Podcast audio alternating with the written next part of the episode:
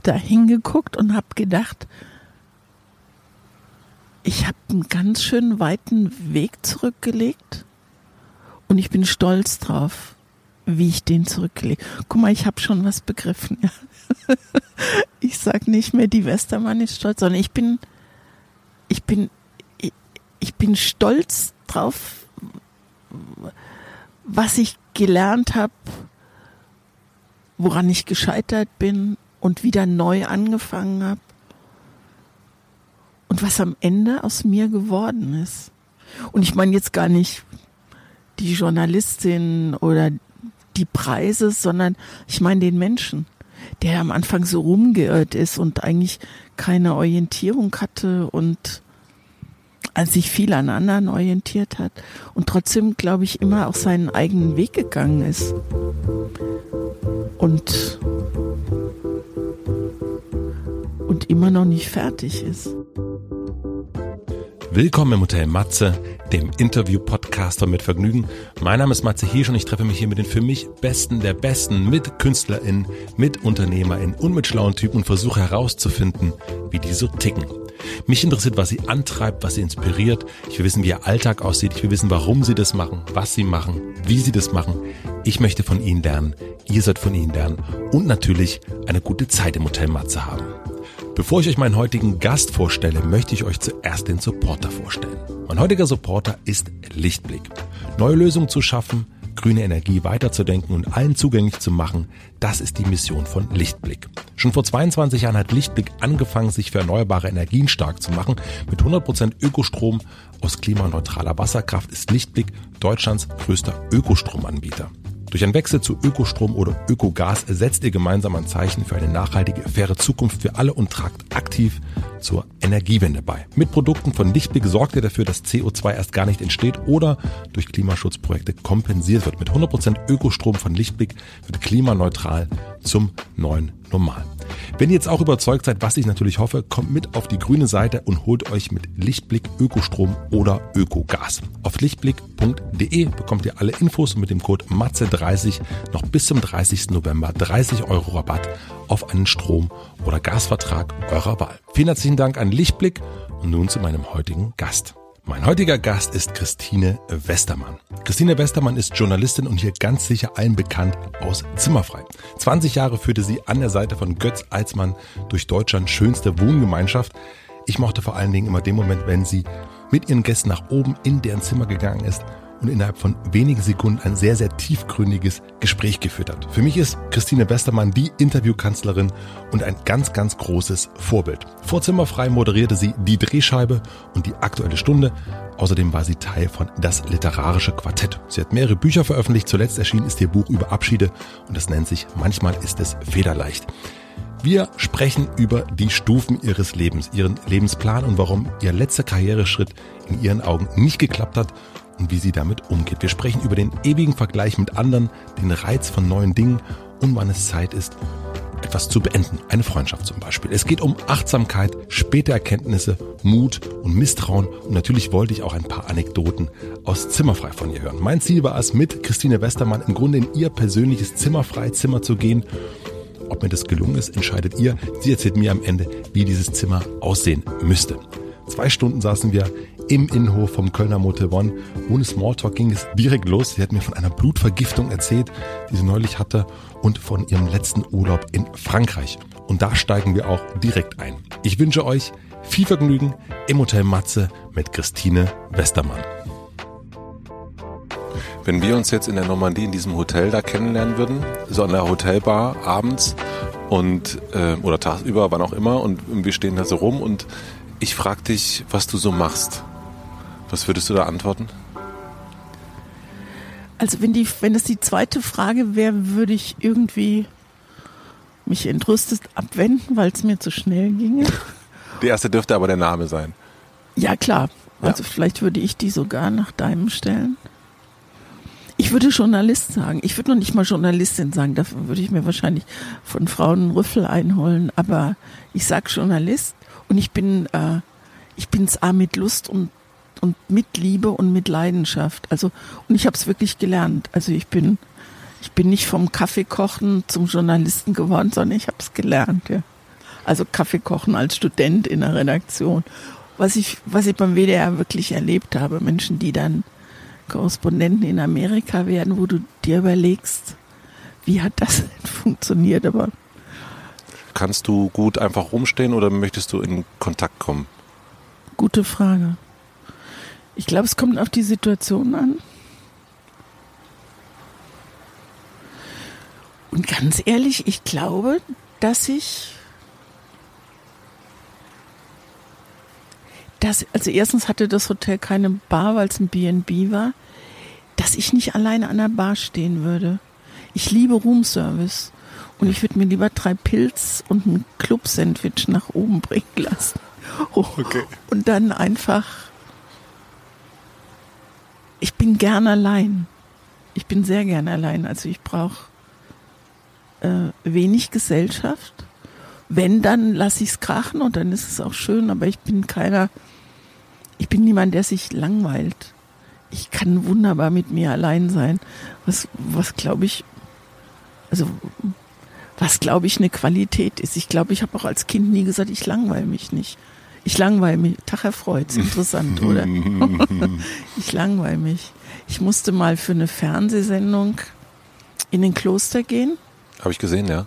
Hast du gesehen? Mhm, ist toll. Und da habe ich, äh, da musste man meditieren und ich habe in meinem Leben noch nicht meditiert. Und, ähm, und da waren 20 Leute, die praktisch Medi-Profis waren. Und, und ich saß, ich saß da drin und wusste ja nicht, wie es geht. Und wenn mir einer sagt, konzentrier dich auf deine Fußballen und jetzt geh langsam nach oben zu den Knien und so, dann bin ich eher, also dann schweife ich ab und überlege mir, was ich essen könnte, wenn ich nach Hause gehe oder nach Hause komme. Und in dem Fall, und das war eine Stunde und das ist ja für einen Anfänger wie mich so eine ähm, Meditation unendlich lang. Und dann habe ich vor mir auf dieses, auf diesen Parkettboden geguckt. Und es war so wirklich ganz schönes Parkett, ich weiß nicht, wie das heißt. Und dann äh, habe ich da lang genug drauf geguckt und ich hatte nichts genommen oder so. Und auf einmal habe ich Bäume gesehen und einen Tannenwald und so. Und ich, ich glaube, das ist das Geheimnis auch aus der Kindheit, dass ich mich irgendwie hier mit meinem Kopf, mit meinem Inneren beschäftigen konnte. Ich glaube, das liegt daran. Oder mein Vater war so klasse und hat und hat mir sofort die Langeweile genommen oder hat mir gesagt, wie man sich nicht langweilt. Keine Ahnung, aber ich Was hat er dir so gesagt, wirklich. wie man sich nicht langweilt? Das weiß ich nicht, aber ich kann mich in meiner Kindheit, also ich kann mich natürlich, wann sind wir endlich da, an so Sätze erinnere Ja, ich mich der natürlich. Klassiker. Hm. Wegen Vorfreude auch, dass man irgendwo hinkommt. Aber ich kann mich an Langeweile, ich weiß nicht, was mein Vater gesagt hat. Ich weiß nur, dass er, dass er immer da war und wir immer irgendwie beschäftigt waren. Und ich kann dir heute, glaube ich, noch die Generalsekretäre der UNO aus den 50er Jahren sagen, weil ich mit meinem Vater, und da war ich noch klein, da war ich sieben oder acht, es gab eine Stunde am Tag, wo die er absolut für sich beansprucht hat. Und das war zwischen sieben und acht. Fernsehen gab es ja da noch nicht in den 50er Jahren. Und da hat er Nachrichten gehört. Und dann saß er in, im Sessel und das war so ein großer, weißt du, wo vorne so eine gehäkelte Decke dran ist. Und, und ich saß auf so einem kleinen Schemelchen daneben und dann habe ich zugehört. Und manchmal, wenn ich, ich habe natürlich nichts verstanden, ab und zu hat er was erklärt. Aber mir sind dann Namen einfach noch präsent aus, Ja, aus dieser Zeit. Ne? Aber es ist eine gute Idee auch zu sagen, äh, merke ich mir gerade so, habe ich schon direkt abgespeichert, Stu diese Stunde gehört nur dem Papa. Ja. Und äh, in dieser Stunde guckt er Nachrichten oder was auch immer. Aber das Ja. ist schön, also das auch wirklich zu sagen, hier, das ist eine Stunde, die gehört jetzt mir. So in dem ganzen, Und er hat mich ja Tag. nicht ausgeschlossen. Er Mhm. hat es ja nicht hinter verschlossenen Türen gemacht, sondern ich war ja eingeladen, mich zu ihm zu setzen.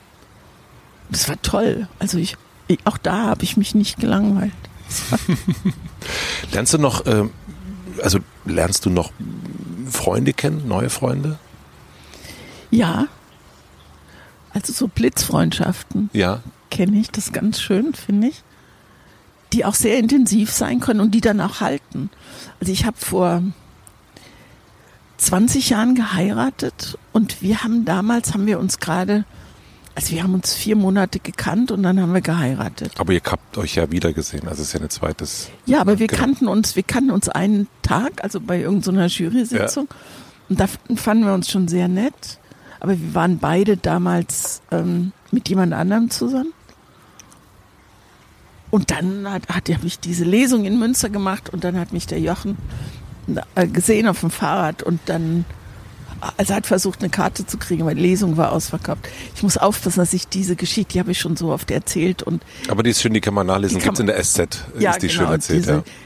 Genau, und dann habe ich Jochen den Heiratsantrag gemacht und zu der Zeit hatte er seine Freunde und ich hatte meine Freunde und ich habe ja damals noch in Amerika gelebt und dann haben wir die einfach zusammengeschmissen und haben in Italien am Strand geheiratet mitten und dann waren seine Freunde da und meine. Und wir haben uns hin und wieder mal, wenn wir den Hochzeitstag gefeiert haben, gefragt, wer von denen wäre heute noch dabei, die oh. wir damals eingeladen haben. Ich glaube, das wäre wäre sein Bruder und ähm, seine Schwägerin. bei mir wären es möglicherweise meine Schwestern und vielleicht meine Lektorin, weil ich mit der schon ewig verbunden bin. Aber sonst wir haben einen völlig neuen Freundeskreis miteinander aufgebaut, kann man gar nicht sagen. Wir haben neue Leute kennengelernt. Das heißt das aber schön. demnach ja auch, dass die Alten runtergefallen sind so ein bisschen. Also wenn du die jetzt nicht nochmal einladen würdest. Ähm das hat gar nichts mal mit Jochen, also meinem Mann zu tun, sondern ich glaube, dass man Binse, aber dass man sich entwickelt und dass man Wege geht. Und wenn jemand, wenn, also ich glaube, dass ich selten so ausgelatschte Pfade gegangen bin. Nicht, weil ich so heroisch oder abenteuerlustig bin, sondern weil ich mich manchmal entscheiden musste, mache ich zimmerfrei oder mache ich aktuelle Stunde weiter, was mhm. mir damals äh, der Frank Blasberg gesagt hat, entweder du machst zimmerfrei, aber dann kannst du nicht mehr aktuelle Stunde machen, du schadest deinem Ruf als Journalistin. Und ich mein Zimmerfrei lief da gerade mal sechs Wochen und ich habe unterirdisch schlechte Kritiken bekommen. Und trotzdem habe ich deep down in Zeit gewusst, das kannst du besser. Und dann habe ich gesagt, dann höre ich mit der aktuellen Stunde auf. Da hat er sich, glaube ich, sehr erschrocken, der Blasberg, und hat gesagt, nach zwei Wochen oder so, nee, nee, bleib bitte da oder so. Aber ich, also ich glaube, ich bin mutig und ähm, und wenn ich was will, will ich was. Das ist, glaube ich, das viel Entscheidendere. Also. Und das heißt, ähm, weil wir ja über Freunde geredet haben gerade, das heißt, wenn jemand auch nicht so richtig mitkommt oder dieser, aber du sagst, du willst dich weiterentwickeln. Ja, stimmt, ich habe den Faden verloren. Genau, wenn jemand, auch wenn man sich nur an schönen Erinnerungen festhält, mhm. äh, dann funktioniert das nicht. Dann ist das irgendwie, ist mir das ein bisschen wenig. Mhm. Also du bist kein nostalgischer Mensch, der sagt, weißt du noch, als wir äh, damals. Nee. Also mein, ich habe äh, meine besten Freunde aus meiner Amerika-Zeit sind zwei lesbische Frauen. Und wir haben wirklich, was man im Englischen Shooting the Shit nennt. Also wir haben wirklich super Sachen zusammen gemacht. Und wenn ich die sehe, jetzt gerade äh, in der Trump-Zeit, will ich die nicht sehen, ich will da nicht hin. Und sobald er hoffentlich abgewählt ist, bin ich wieder da, aber vielleicht dauert es nochmal vier Jahre. Dann bin ich da und dann sind es drei Tage, die super sind und dann merke ich, aha, hier, hier es weit auseinander. Und das ist auch nicht schlimm. Hier geht es weit auseinander im Sinne von. Hier geht's weit. Hier, hier entstehen keine neuen Geschichten. Hier kann man, hier spricht man nicht mehr dieselbe Sprache oder mhm. man kommt mit den Gedanken nicht weiter oder man muss sich mühsam erklären, was man meint. Und das will ich eigentlich nicht. Das heißt, du guckst dann immer eher so, wie, passt die Chemie noch? So wirkt das gerade? Ich habe ein schönes Beispiel, ich meine, hört uns ja keiner zu. Ich habe eine, ich hatte nie eine, eine beste Freundin oder so. Und dann hatte ich eine, so eine Freundin, die mit dir auch Klamotten kauft oder so. Da war ich völlig, Mensch, jemand nimmt sich die Zeit und sagt, das steht dir, das steht dir so. Super. Und wir haben uns alles Mögliche erzählt, wobei ich jetzt im Nachhinein weiß, dass ich die wirklich wichtigen Sachen auch für mich behalten habe. Ähm, warum mhm. kann ich dir gar nicht sagen, aber vielleicht bin ich so. Und wir haben ähm, waren zehn Jahre wirklich ganz eng zusammen. Und das ist in der Jetztzeit passiert. Also das ist, das sind die letzten zehn Jahre. Und wir haben jedes Jahr einen Urlaub auch gemeinsam verbracht. Mhm. Und im letzten Urlaub hat's unglaublich gekracht. Und ich finde, und ich mache ja Achtsamkeit, deswegen kann ich dann nochmal anders drauf gucken. Und trotzdem habe ich mich sehr ungerecht behandelt gefühlt. Und dann habe ich einfach, also Achtsamkeit ist ja wahrnehmen, akzeptieren, wie es ist, liebevoll wahrnehmen, nicht sagen, was für eine dumme Kuh oder oh scheiße, wieso halte ich das nicht aus oder so. Liebevoll wahrnehmen, akzeptieren und dann die Perspektive ändern.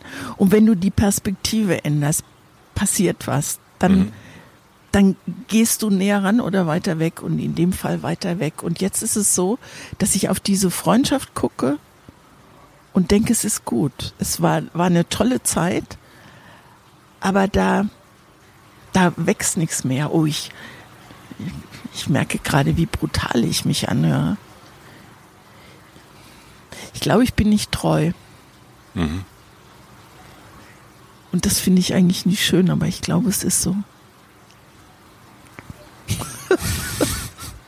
Solange es einen nicht betrifft, kann man so nicken wie du. Ne? Kann man jetzt mal so stehen lassen. Und Ja. also das heißt, wenn ich jetzt vielleicht nachher mal kurz weggehe auf Toilette, kann es sein, du bist einfach weg. Nein, das würde ich. Ich bin sehr gewissenhaft. Ich würde einfach hier sitzen bleiben und würde in einer Stunde die Polizei rufen, wenn du nicht zurückgehst. Das ist doch schon mal gut. Es gibt in deinem Buch, gibt es, also es fängt an mit einer Widmung für deinen Papa und es endet mit einem Gedicht äh, von Hermann Hesse Stufen und ich kannte das Gedicht überhaupt nicht. Mhm. Nein? Nee, ich kannte das nicht. Und ich fand das wunderschön und ich habe es mir, ich fand es so schön, dass ich es abgeschrieben habe nochmal. Echt, du kanntest es nicht, Nee. wie schön. Ich kannte, das ist wirklich toll und es gibt, also meine Lieblingszeile, und vielleicht, ich weiß nicht, ob du es auswendig kannst, aber ich, wir haben es ja auch, dein Buch auch hier.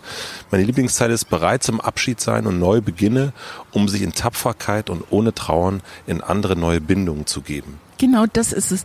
Auf dem Punkt viel schöner zusammengefasst, als ich es die letzten fünf Minuten gemeint. Genau das. Eine neue, er spricht ja von den Stufen und es sind Ja. die Lebensstufen. Und die letzte ist der Tod, dass du am Ende bedenket, dass ihr sterben müsst, auf dass ihr klug werdet. Und wenn man, wenn man schon mit 30 klug werde, würde man begreifen, dass es Lebensstufen sind. Dass man eine Stufe verlässt, um eine nächst höhere zu erklimmen, was immer eine Herausforderung ist. Und ohne Herausforderung in meinem Leben finde ich es langweilig. Und ich will auch Leute erobern. Weißt du, ich will auch, ich will auch genau wie du, ich will fragen, ich will zuhören, ich will äh, an der Bar, wenn ich dann schon mit jemand quatsche, würde ich lieber Fragen stellen, als von mir erzählen. Das, das ganz sicher. Wie fühlt sich das an, wenn du auf eine neue Stufe gehst? Also es muss jetzt ja gar nicht eine ganz große Stufe sein, sondern das könnte ja auch wirklich eine kleinere Stufe sein. Ne? Das hört sich jetzt gerade so sehr, Lebensstufen ist ja gleich, denkt man sofort hier das Mount denk, Everest. Ich übrigens denke ich übrigens auch, dass es eine Stufe ist, auf die du nicht mit dem Schritt hochkommst, sondern wo du so hangeln musst und vielleicht einer von unten noch schieben muss. genau, so. aber es können ja auch ganz Ganz, ja. kleine sein.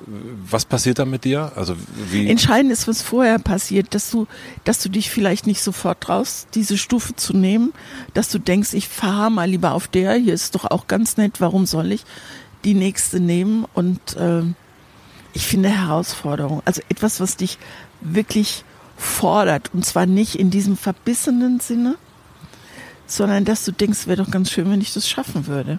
Also das literarische Quartett Mhm. War eine unglaubliche Herausforderung und ich bin bis heute der Meinung, dass ich die nicht gemeistert habe. Also ich hänge da noch und zapple an dieser Stufe rum. Ähm, Wieso glaubst du, dass, dass du die nicht gemeistert hast? weil ich nicht die Christine Westermann war, die ich gerne gewesen wäre. Ich habe, was ich oft in meinem Leben mache und was ich durch die Achtsamkeit, was ich wahrnehme, aber nicht immer abstellen kann, dass ich in den Vergleich gehe. Ich denke, ich müsste dann so sein wie Maxim Biller. Ja, ähm, so möchte ich nie sein, aber Ich lehne so, mich direkt zurück und guck dich an und Ja, denke, was genau. redet die denn da? Genau. Es wäre übrigens schön gewesen, hätte ich ihm gegenüber gesessen und nicht an seiner Seite. Also jemand angucken, während er dich beschimpft, ist, glaube ich, besser, als wenn du es dir so von der Seite, wenn es dir ins Ohr quillt. Aber dass ich, dass das alles wirklich Germanisten sind und die, die das alles studiert haben und die ganz anders an ein Buch rangehen, als ich das gemacht habe. Ich kann ja immer nur erzählen und dann kann ich mit dem, mit dem Herzen, ich würde nie Verrisse machen. Ich will immer sagen, warum, warum man ein Buch unbedingt lesen sollte. Und es war halt im Quartett anders. Und ich habe immer versucht, ich war nie die geradeaus Christine Westermann, nie die gesagt hat, Leute, das sind des Kaisers neue Kleider. Der hat doch gar nichts an. Was macht ihr für ein Geschiss um dieses Buch? Ja, das habe ich nie gemacht. Ich weil du dich nicht getraut hast? Ja, weil ich voller Ehrfurcht war und weil ich, weil ich, ähm, also ich glaube, was mir, was mir anhängt, nachhängt, auch weil ich in den Vergleich gehe, dass ich nicht studiert habe. Also ich habe Abitur gemacht, gleich Journalistenschule in München und ZDF-Volontariat und hat mit 22 angefangen. Aber hängt das nicht nur dir selbst nach? Ja, also klar. aus deinem eigenen. alle anderen sagen, bist du eigentlich, also bist du des Wahnsinns? Weil ich habe ja, also ich habe ja ganz viel, aber ich denke dann immer, wenn mich meine Therapeutin jetzt hören könnte, die würde hier sitzen und würde denken, ich fasse es nicht, jetzt ist sie 20 Jahre bei mir und es kommt dann immer noch dieser alte Satz. Und der alte Satz ist, ich bin nicht gut genug. Ich bin nicht gut genug und irgendwann kommen sie die alle dahinter. Da nutzt dir der ganze Grimme-Preis und der Radiopreis nicht. Das ist jetzt Oton Westermann vor fünf, sechs Jahren. Durch die Achtsamkeit hat sich das verändert. Ich höre mir zu und denke, ist doch der schiere Wahnsinn, was du da erzählst. Es stimmt nicht mehr. Also aber das Gefühl geht ja nicht weg. Aber im, im Quartett zum Beispiel ist dieses Gefühl nicht weggegangen. Und hätte ich mal, hätte ich einfach mal Klartext geredet und hätte nicht vor mir auf diese kleine Uhr geguckt und, und gedacht, jetzt redet die Thea Dorn schon wieder sechs Minuten und du hast zu dem Buch maximal 40 Sekunden was gesagt, weil es auch nicht mehr zu sagen gibt, weil es mir nicht gefallen hat und ich auch schon gesagt habe, warum.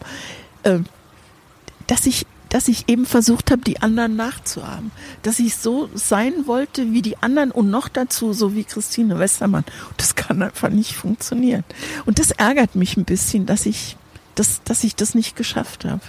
Und mh, hm, gibt es so Momente, wo du, also es geht ja nicht, also ich glaube, so diese Fähigkeit hast du nicht, äh, aber hast du manchmal den Wunsch, die Uhr zurückzudrehen, wenn wir bei dieser Uhr sind und zu sagen, jetzt, ich würde gerne nochmal, also ich, ich habe jetzt gelesen, dass ähm, Mike Tyson jetzt nochmal boxen will. Mhm. Und um es nochmal, er will es dann doch nochmal zeigen. Und ähm, hast du dieses Gefühl, dass du da jetzt mit diesem Blick, mit der Achtsamkeit, mit dem, mit dem Wissen, dass du denkst, jetzt. Ich glaube, es wird genau, es würde das passieren, was passiert ist. Ich glaube, es würde wieder passieren. Weil man die Herkunft nicht ändern kann und das Gefühl oder seine eigene Geschichte, weil du hast ja nicht plötzlich. Gute Frage. Ich, ich versuche dem gerade nachzuspüren. Warum das, ich weiß es nicht.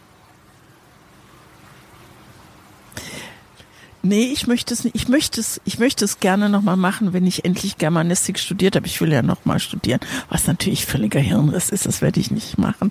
Aber es war mal so eine, im Quartett war mal so eine Zeit, dass ich gedacht habe, euch werde ich es allen noch zeigen, ja. Ich mache das und dann rede ich genauso klug da. Ich war ja in der, es fällt mir, rutscht mir gerade so rein, ich war in der Jury für den Deutschen Buchpreis. Da ist mir das Quartett mit anderen Mitteln passiert. Da waren auch nur Leute, die, die schreiben in der süddeutschen Rezensionen, da möchtest du am liebsten schreien davonlaufen. Also entweder sie erzählen dir sofort den ganzen Inhalt und auch wie es ausgeht, was ich unglaublich finde, oder sie reden der oder sie schreiben dermaßen verquast, dass ich, dass ich denke, sag mal, der musste echt studiert haben, um das zu verstehen.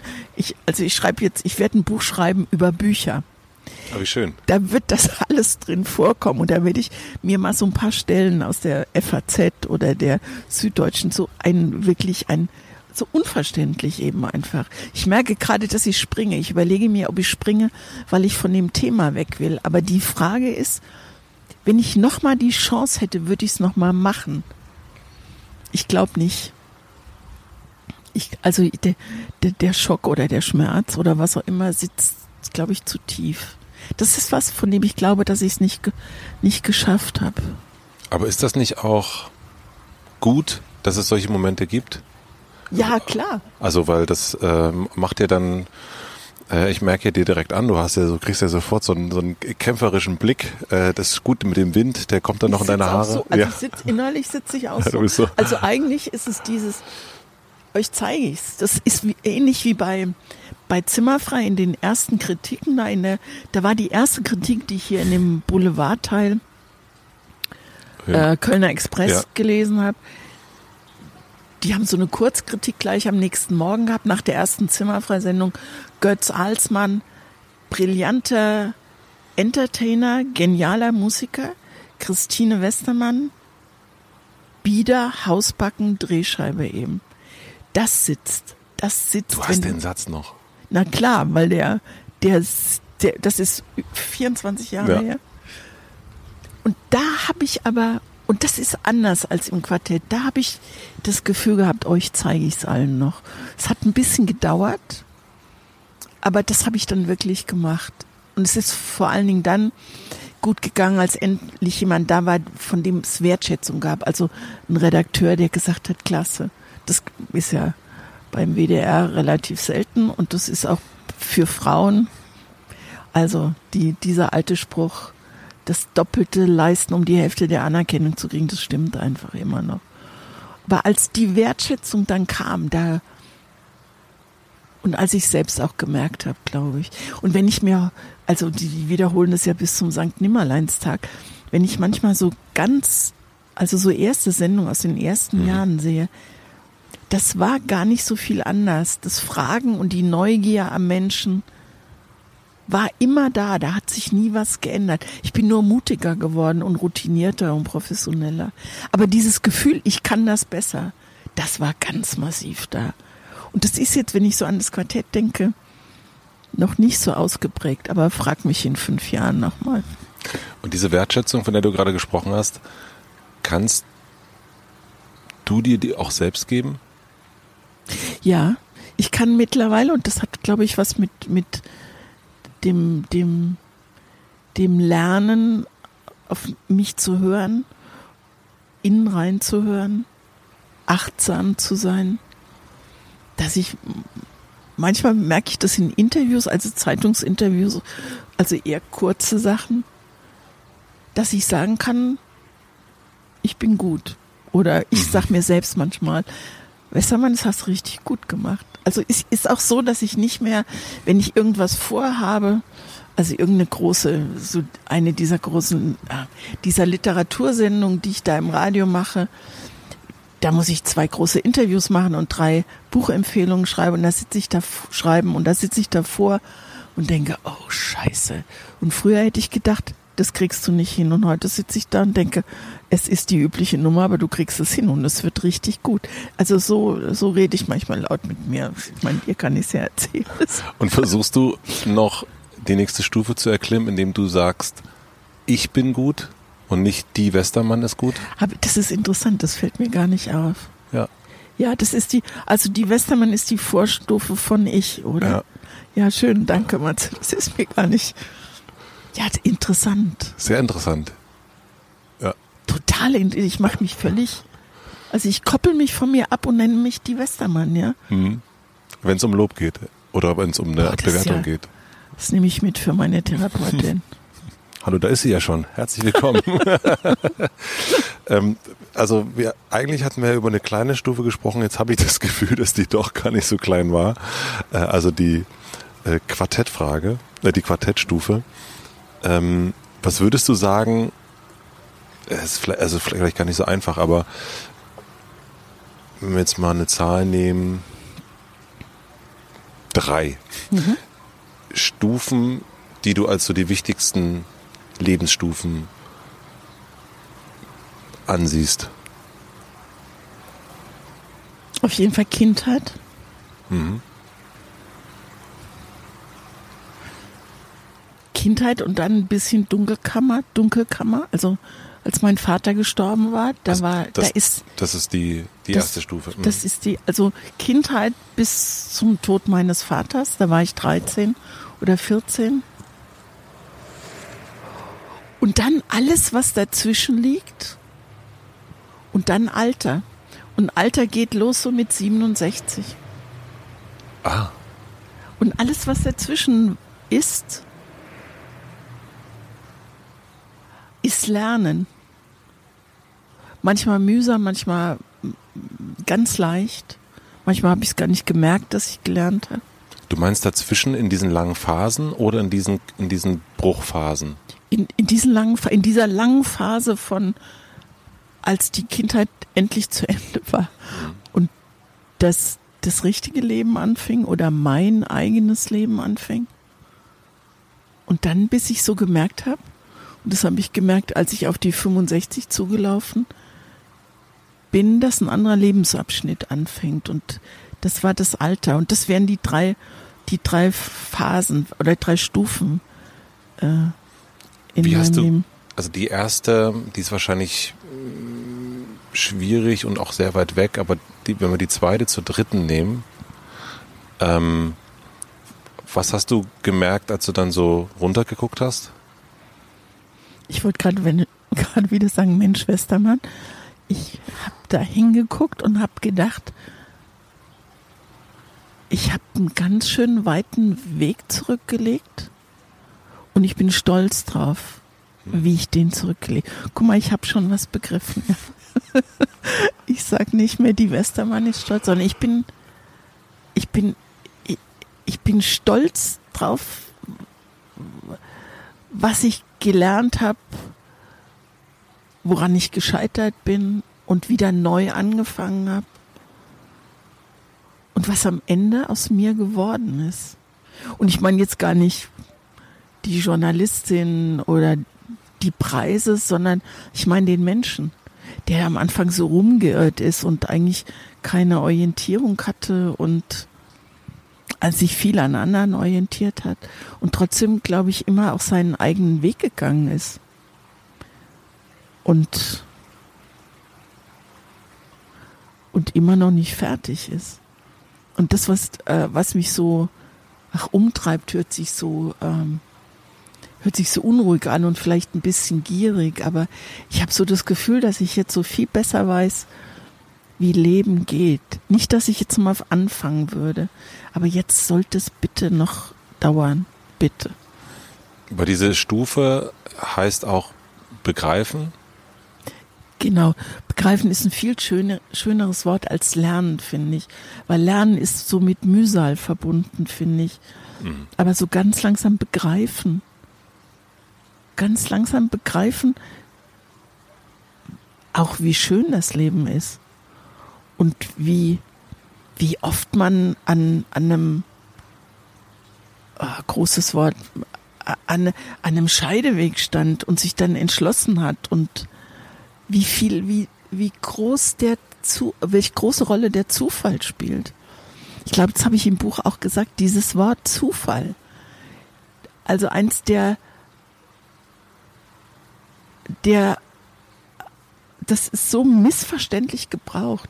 Zufallen. Mhm. Es fällt mir was zu.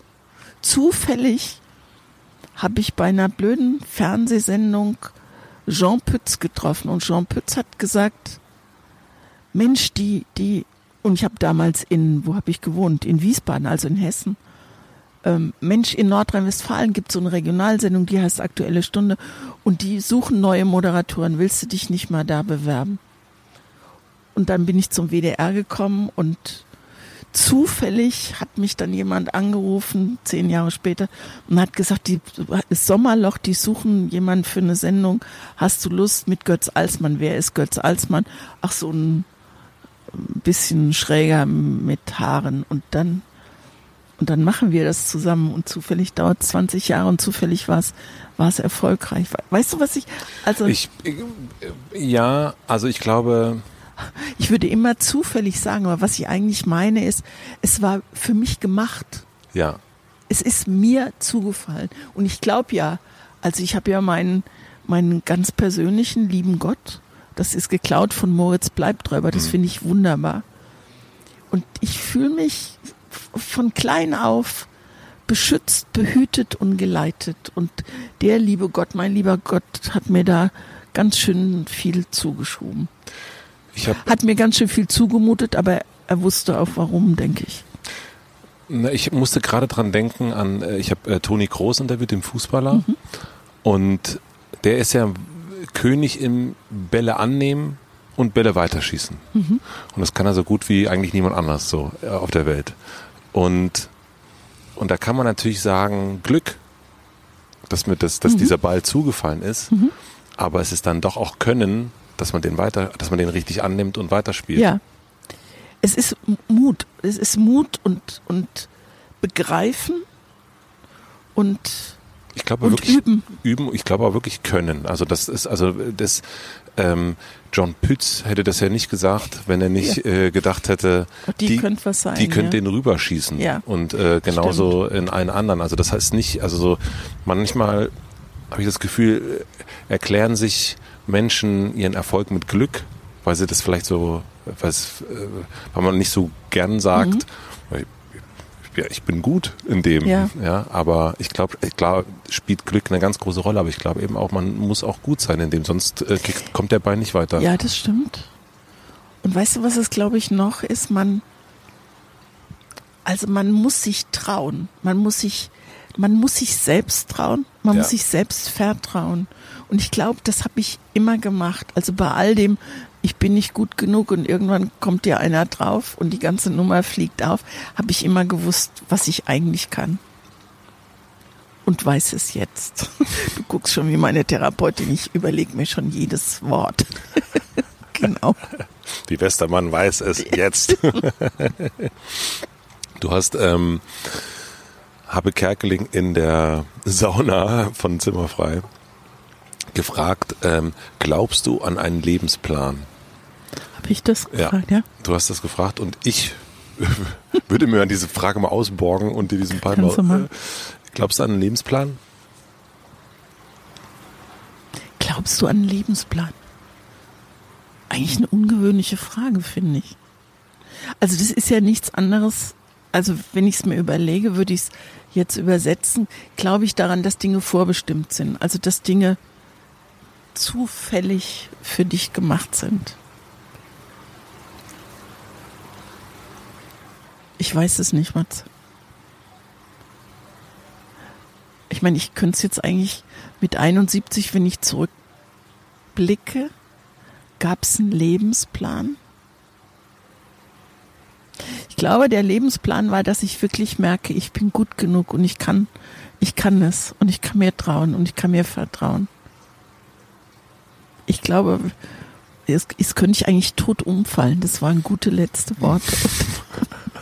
Das wäre jetzt wirklich, das wäre jetzt, ein, wäre jetzt ein interessantes Ende für ja, den es wäre ein Podcast. schönes für den Podcast, wäre es, finde ich, sensationelles Ende. Es wäre wirklich sensationell, aber es wäre jetzt auch so ein bisschen, es wäre auch sehr, Es wäre auch ein bisschen schade. Lass uns mal den Lebensplan hinten anstellen. ich würde auch sagen, den, den Lebensplan. Nein, ich fand diese Frage so schön und ich merkte auch, also so, sie passt, also so, als ich das gesehen habe und du hast ihm das gestellt ähm, und du hast eine Anschlussfrage gestellt, ähm, die, ich, die auch total gut zu dir passt. Ähm, du fragtest ihn nämlich, weil ähm, er seine Mutter verloren hat. Und, ähm, und jetzt frage ich dich auch wiederum sozusagen, ähm, was glaubst du, welche Aufgabe hatte das Ereignis des Todes, bei dir war es der Vater, für deinen Lebensplan? Das ist eine gute Frage. Ist von dir. Ja. ähm, ja. Ich glaube, ohne den Tod meines Vaters wäre ich nicht die geworden, die ich jetzt bin. Weil ich glaube, mein Vater hätte mich sehr behütet. Und ich hätte meinem Vater viele Freuden machen wollen. Und eine Freude wäre gewesen, Lehrerin zu werden. Das war ihm unheimlich wichtig, weil ich- glaube, es war gar nicht so das Pädagogische, Ja. sondern es war die Versorgung, also Beamtin zu sein. Das ist sozusagen, dass er sagen kann, ach, puh, Meine Tochter ist versorgt, weil, Fertig, weil ich mhm. war, äh, er war 60, als ich auf die Welt kam. Mhm. Das heißt, er wusste schon auch, dass er vielleicht sich nicht mehr jetzt, kümmern kann. Mhm. ja, nicht, sich nicht mehr kümmern kann. Und, äh, und das war ihm wichtig, dass ich Lehrerin werde. Also das hat er jetzt nicht gesagt, du wirst Lehrerin, aber also wenn du mich mit zwölf gefragt hättest, was willst du werden, hätte ich gesagt Lehrerin, weil ich irgendwie das Gefühl hatte, meinem Vater würde ich damit eine große Freude machen. Und dass er dann gestorben ist, bevor ich mich überhaupt für irgendwas entscheiden musste, war gut, weil ich dann äh, in den Zeitungsredaktionen als Schülerin Geld verdient habe und kleine Sachen schreiben durfte und auf einmal klar war, dass ich dafür ein Talent habe, eine Begabung. Und Gott sei Dank gab es damals Menschen, die das erkannt haben und haben gesagt, dann geh mal ins Kino und schreib mal eine Filmkritik und schreib mal, äh, schreib mal den Polizeibericht. Ne? Also, dass man so kleine Meldungen macht. Und das Schwierigste, was ich gemacht habe, war eine Bildunterschrift. Das war mit das Erste, was ich gemacht habe. Es war ein kleines Baby Sommer, lag auf einem grünen Rasen und hat sich sauwohl gefühlt, das konnte man sehen. Und da eine Bildunterschrift, das finde ich heute noch, äh, weiß ich nicht, 60 Jahre später, eine riesen Herausforderung, da was Gutes drunter zu schreiben. Da würde ich heute noch eine Stunde drüber was nachdenken. Was hast du damals untergeschrieben? Weiß ich leider nicht okay, mehr. Den, den Satz kennst du nicht mehr. Den weiß ich leider nicht mehr. Und dass sie das, dass sie diese, diese, diese Liebe, diese stille Leidenschaft zur Sprache, dass man das damals erkannt hat und dass sie mich einfach weiter haben machen lassen und, äh, und mir den Tipp mit der Journalistenschule in München gegeben haben und dass es geklappt hat und, und so, ja, dann, dann, dann ist der Lebensplan angelaufen. Das heißt, die, so ein bisschen die Erlaubnis, dass du den gehen kannst, also dass du Ja, den dahin genau. gehen kannst, wo du, wo du irgendwie vielleicht doch hingehörst. Wo ich hingehöre, genau. Und ich glaube, das hätte ich nicht gut, ich weiß es nicht, das ist ja, ich glaube, es hätte ich nicht gut spüren können, wenn mein Vater noch da gewesen wäre. Weil ich ihm, wobei ich weiß es ja nicht, ich habe ja äh, leider meine Pubertät nicht mit meinem Vater erleben können. Ich weiß gar nicht, was dann bei uns passiert wäre, ob es gekracht hätte, was ich mir nur schwer vorstellen kann, aber Das frage ich mich auch. Also ich verstehe mich mit meinem Sohn ja auch sehr gut. Und ich frage mich auch, ob es dann irgendwann mal so Mhm. einen Crash gibt und wie das, wie das so ist, wie sich das anfühlt, wie das so ist, wenn der, mh, wenn der das erste Mal sagt, lass mich in Ruhe, ich hasse dich oder was auch immer, also was man dann in solchen Momenten sagt, also Ja. was man, also ne, das, ähm, das, da frage ich mich auch, wie ist es dann? Und das hattest du nicht, also ne, diesen, Nee, das hatte ich nicht. Also ich hatte eine, so, so eine ganz, so eine, so ein Mini, so eine Mini-Karambolage. Ähm, ich wollte gerne Dauerwelle haben. Und ich meine, in den 60er Jahren äh, oder an, ja, Ende 50er waren Dauerwellen ein Verbrechen an der Menschheit, ja. Und dann, mein Vater hatte aber jetzt nicht so richtig die Ahnung, was so eine Dauerwelle ist. Und das habe ich ihm einfach, da habe ich ihm die Kohle abgeschwatzt. Das war ja auch damals schon teuer. Und dann kam ich zurück und sah ganz schrecklich aus. Mhm. Und meine Mutter, die waren damals schon geschieden, meine Eltern schon lange. Meine Mutter war richtig sauer. Und mein Vater war ein bisschen, bisschen traurig, dass ich ihn so hinters Licht geführt habe, glaube ich. Das ist einzige, das ist wirklich der einzige Zwist, an den ich mich Ach, erinnere. aber auch wie schön eigentlich, das ist das Einzige. ja, das ist, aber das halt bedeutet natürlich auch, dass ich meinen Vater, dass jeder Mann, der nach meinem Vater kam, es sau schwer hatte, weil ich meinen Vater natürlich verklärt habe. Der, der steht wirklich, na, die Therapeutin hat den, dieses Denkmal schon ein bisschen, also ein Bisschen. eingeebnet. den Kopf ab. Ja, so ein bisschen unterm Sockel gefeilt, glaube ich. Du hast ähm, das erst schon so gesagt und aber auch in einem äh, Interview letztes Jahr hast du gesagt, so langsam begreife ich, wer ich eigentlich sein will. Was glaubst du, treibt uns so an, dass wir diese Frage beantworten können? Ich glaube wirklich, dass du, dass es eine Weile braucht im Leben, bis du weißt, was du willst. Also, weil du dich an ganz vielem orientiert, was dir, orientierst, was dir gesagt wird, an dem, was andere machen, was du toll findest, Ja. bis du so richtig weißt, was du willst. Und vor allen Dingen, bis man begreift, es reicht völlig aus, so zu sein, wie ich bin. Das ist, reicht völlig aus. Ich hätte beinahe wieder gesagt, so zu sein wie Christine Westermann, aber ich habe ja heute was gelernt. es reicht völlig aus, so zu sein, wie ich bin. Ich bin gut genug, ist für mich natürlich der, der Wahnsinnssatz, der dann dahinter steht. Und es hat eine Weile, es hat eine Weile, es hat ein Leben eigentlich gedauert. Also bestimmt 40 Jahre, 50 Jahre, bis ich das begriffen habe. Also das ist jetzt so sehr äh, küchenpsychologisch gerade, ähm, was ich gerade denke. Sag's ruhig. Aber hat das was damit zu tun, dass dich dann, dass dir dein Vater das dann nicht geben konnte? Ja, ganz, ganz sicher. Also ich wollte es eben nicht sagen, als ich gesagt habe, äh, warum ich keine Lehrerin geworden bin und warum es vielleicht ganz gut ist, dass er so früh gestorben ist, was ich unglaublich vermisse. Ich stelle mir vor, er hätte dieses Nachrichten auf dem Schemel hören hm. fortgesetzt und wir mit mir ins Theater gegangen, in die Oper. Er hätte mir Bücher empfohlen. Wir wären zusammen zu den Salzburger Festspielen gefahren. Also das hätte er bestimmt gemacht. Mhm. Also welche kulturelle Bildung ich mitgekriegt hätte.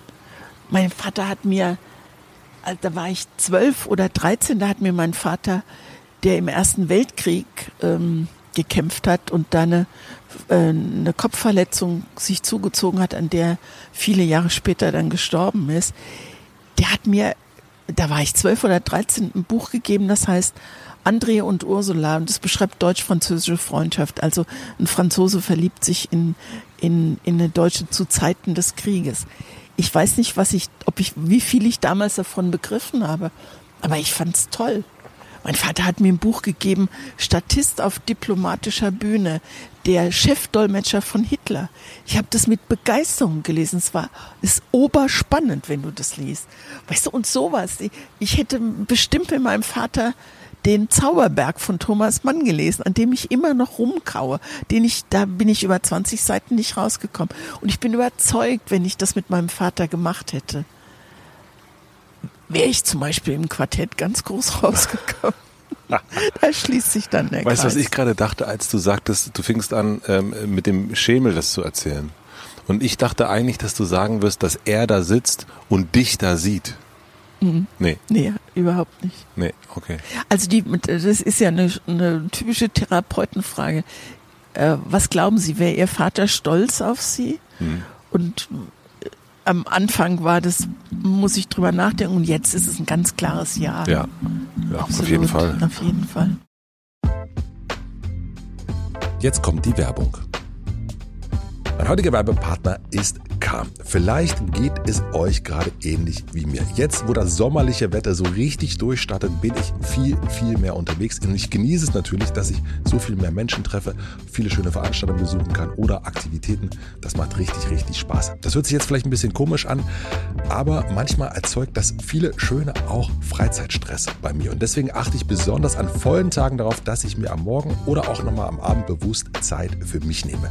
Denn ich vergesse ganz oft gerade an solchen Tagen in mich reinzuhören und wirklich zu fühlen, wie es mir gerade geht. Beim Innehalten helfen mir dann besonders die angeleiteten Meditationen von Kahn. In der App findet ihr aber auch entspannte Schlafgeschichten, eine habe ich auch eingelesen, oder beruhigende Musik. Probiert es am besten mal aus über den Link calm.com slash hotematze, c-a-l-m.com slash hotematze, bekommt ihr einen exklusiven Rabatt von 40% auf das Calm Premium Abo mit Zugriff auf alle Inhalte. Ich kann es mir auf jeden Fall nicht mehr aus meinem Alltag wegdenken und würde behaupten, Calm ist die wichtigste App auf meinem Telefon. Den Link calm.com slash findet ihr wie immer in meinem Linktree in den Shownotes. Vielen Dank an Calm für die Unterstützung dieser Folge. Und nun zurück zur Folge. Du hast das schon ein paar Mal gesagt, das Thema Achtsamkeit. Und ähm, das ist ja, also du, was ich sehr interessant finde, dass du das in ganz vielen Interviews auch immer wieder so, äh, ist, du hast es schon ein paar Mal erzählt, also du hast erzählt, dass du Achtsamkeitslehrerin wirst, ähm, gelernt hast und so weiter und so fort. Und ich manchmal dachte ich so, ja, bei mir ist es manchmal, wenn ich dann so die Interviews lese oder angucke, ich, ja, aber jetzt, was ist denn da passiert? Ja, ich habe manchmal das Gefühl, dass sich Leute so Angst haben vor Achtsamkeit und denken so, um Gottes Willen. Du hast absolut recht. Ich finde dieses Wort und es ist schade, dass ich noch kein anderes erfunden habe. Weil ich sag manchmal in Lesungen, also wenn ich eine Lesung mit einem Buch mache, dann rede ich manchmal, rutsche ich da in dieses Thema rein. Und dann sagst du Achtsamkeit und dann merkst du, wie so ein Ruck durchs Publikum geht und die alle ein bisschen gerader sitzen. Weil das hat was mit, im Deutschen vielleicht, mit Hab-Acht zu tun, ja? Achtsam. Du musst jetzt besonders genau zuhören. Das Gegenteil ist der Fall. Das musst du überhaupt nicht, ne? Das ist so, du, achtsam bedeutet nicht wach sein. Achtsam bedeutet nach innen gucken, hören. Mehr bedeutet es nicht. Und übrigens, falls du dir jetzt 17 Fragen aufgeschrieben hast, ich kann es nicht gut erklären. Ich kann es nur gut fühlen. Das ist vielleicht der ganze Trick auch bei der Achtsamkeit. Ähm, ja, du kannst es versuchen. Also äh, ein, äh, eine Wortempfehlung, die ist nicht von mir, sondern von Doris Dörrie, die sagte Aufmerksamkeit. Sehr schön. Das fand ich sehr gut, ja. dass man das mal so ähm, wegnimmt. Wenn du, wenn du Aufmerksamkeit, wenn du dich an dem Wort merken mhm. festhältst, dass du was merkst. Ja. Du merkst, da verändert sich was oder da stimmt was nicht oder was ist denn hier los und das will ich anders machen. Das ist schön. Aufmerksamkeit. Ja, besser. Wie fing das denn an? Also ich habe diese Doku auch gesehen, die du gemacht hast. War das der Einstieg in das Thema? Also dass du, ich habe eigentlich, wenn man deine Sachen sich so anguckt, äh, die, die zimmerfreie Sachen, ähm, Interviews, dann hat man ja nicht das Gefühl, dass dir das wahnsinnig fremd ist. Also man hat ja immer das Gefühl, du bist den Sachen aufgeschlossen, aber das ist ganz offensichtlich wirklich ein totales Thema für dich gewesen. Also du hast es heute ja, ja schon ein paar Mal äh, ja. gesagt, also man merkt richtig, ähm, ähnlich wie dein Vater auch, ist das irgendwie so ein, das ist so ein, so ein äh, Westermann-Klotz sozusagen. Ja, das ist, ja. Also mein Vater ist, wenn du so willst, ein Klotz, weil das. Klotz ist ein äh, komisches Wort. Ja, ähm, aber äh, also Stein vielleicht oder beschwert so. ist es immer, das Thema mhm. mit meinem Vater ist immer noch beschwert, also ich werde immer noch traurig, wenn ich dran denke mhm. und das ist erstaunlich nach so langer Zeit. Und äh, die Achtsamkeit ist eher so was wie ein wie so ein ganz leichter Rucksack, den ich dabei habe und den ich aber immer gut spüren kann. Und ich bin damals hat mich die Frage umgetrieben, wo will ich eigentlich hin mit meinem Leben und wo will das Leben hin mit mir? Und dann habe ich, als wir diesen Wie alt warst du da? Da bin ich auf die 65 mhm. zugelaufen, mhm. 64 oder mhm. so. Weil mir plötzlich klar war, also mir plötzlich ist ja auch interessant, aber es war wirklich plötzlich. Guck mal ganz Entschuldigung, kannst du die Frage nochmal stellen? Welche Frage hast du dir gestellt? Wo will ich eigentlich hin mit meinem Leben und wo will das Leben eigentlich hin mit mir? Du hast aber kein Noch da gehabt, ne? Doch, das kann, kann man locker ein. Nee, weil das so manchmal, also das ist ja eine Frage. Das ist interessant, ja. Dann ist es noch wichtig, wo will das Leben noch hin mit mir, weil du warst ja schon an einem Punkt, wo man denkt, jetzt hast du es gelebt und jetzt ja. kommen noch, jetzt äh, jetzt erntest du die Früchte oder was, ja. wo man für blöde Sprachbilder da finden kann. Ähm, aber ich wollte, ich habe gedacht, das ist doch, das kann doch nicht alles gewesen sein. Mhm.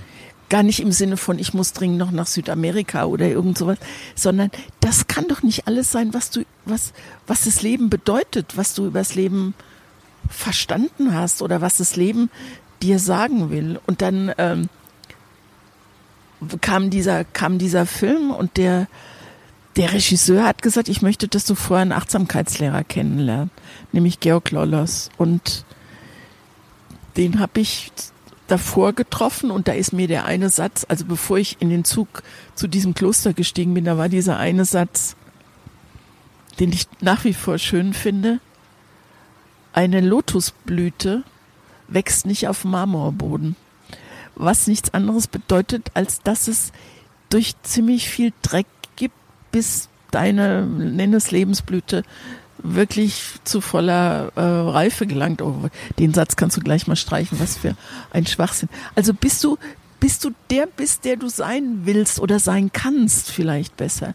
Das dauert so. Und das war der Georg mir vorher gesagt und dann habe ich den zum Abschluss des Films nochmal getroffen und wir sitzen am Rhein und ich erzähle ihm von meinen Erfahrungen in diesem Kloster und auf einmal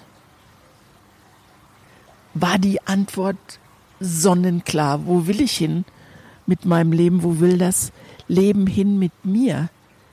Die Antwort ist ganz klar, es zählt jetzt. Ich lebe jetzt. Jetzt gilt es zu leben. Egal, was noch kommen soll oder nicht. Und das war mir dieses, dieses Achtsamkeits hier und jetzt, das ist mir so klar gewesen und das war so, das war so gut. Und dann war klar, Georg macht diese Kurse. Und dann habe ich das gemacht und dann habe ich viel geweint auch, weil da kommt ganz viel raus, wenn du so, wenn du so, äh, aber ich merke gerade, es ist ganz schwierig, das, diese Ausbildung zu erzählen. Ich will ja keine Achtsamkeitslehrerin sein. Ich habe das für mich gemacht. Das ist mir klar, ja.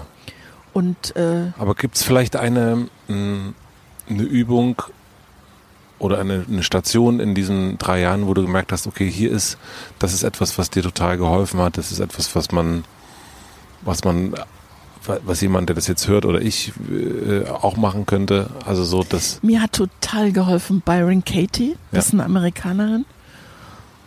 Und ich, ähm, die hat, weiß gar nicht, wie ich das formuliere. Ich kann, ich kann es nur gut einem Beispiel erklären. Die hat so ein Fragenkorsett. Mhm.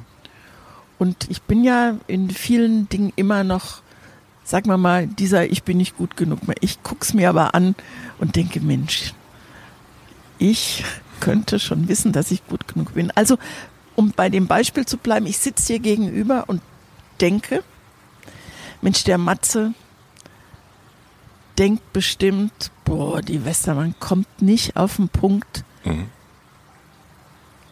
Das ist richtig anstrengend mit der. Mhm. Denke ich, und das macht mich unsicher. Ja. ja. Weil ich meine Gedanken für die Wirklichkeit halte. Mhm. Es sind aber nur meine Gedanken. Es ist nicht die Wirklichkeit. Ich habe nämlich keine Ahnung, was du denkst. Dann gibt es dieses Fragenkonzept von Byron Katie. Das heißt, dann erste Frage, Matze denkt, Mensch, ist die anstrengend? Ist das wahr? Dann würde ich so spontan jetzt sagen, ja, ich laber ja auch ohne Punkt und Komma. Zweite Frage, ist das 100% wahr, dass Matze denkt? die Westermann ist anstrengend.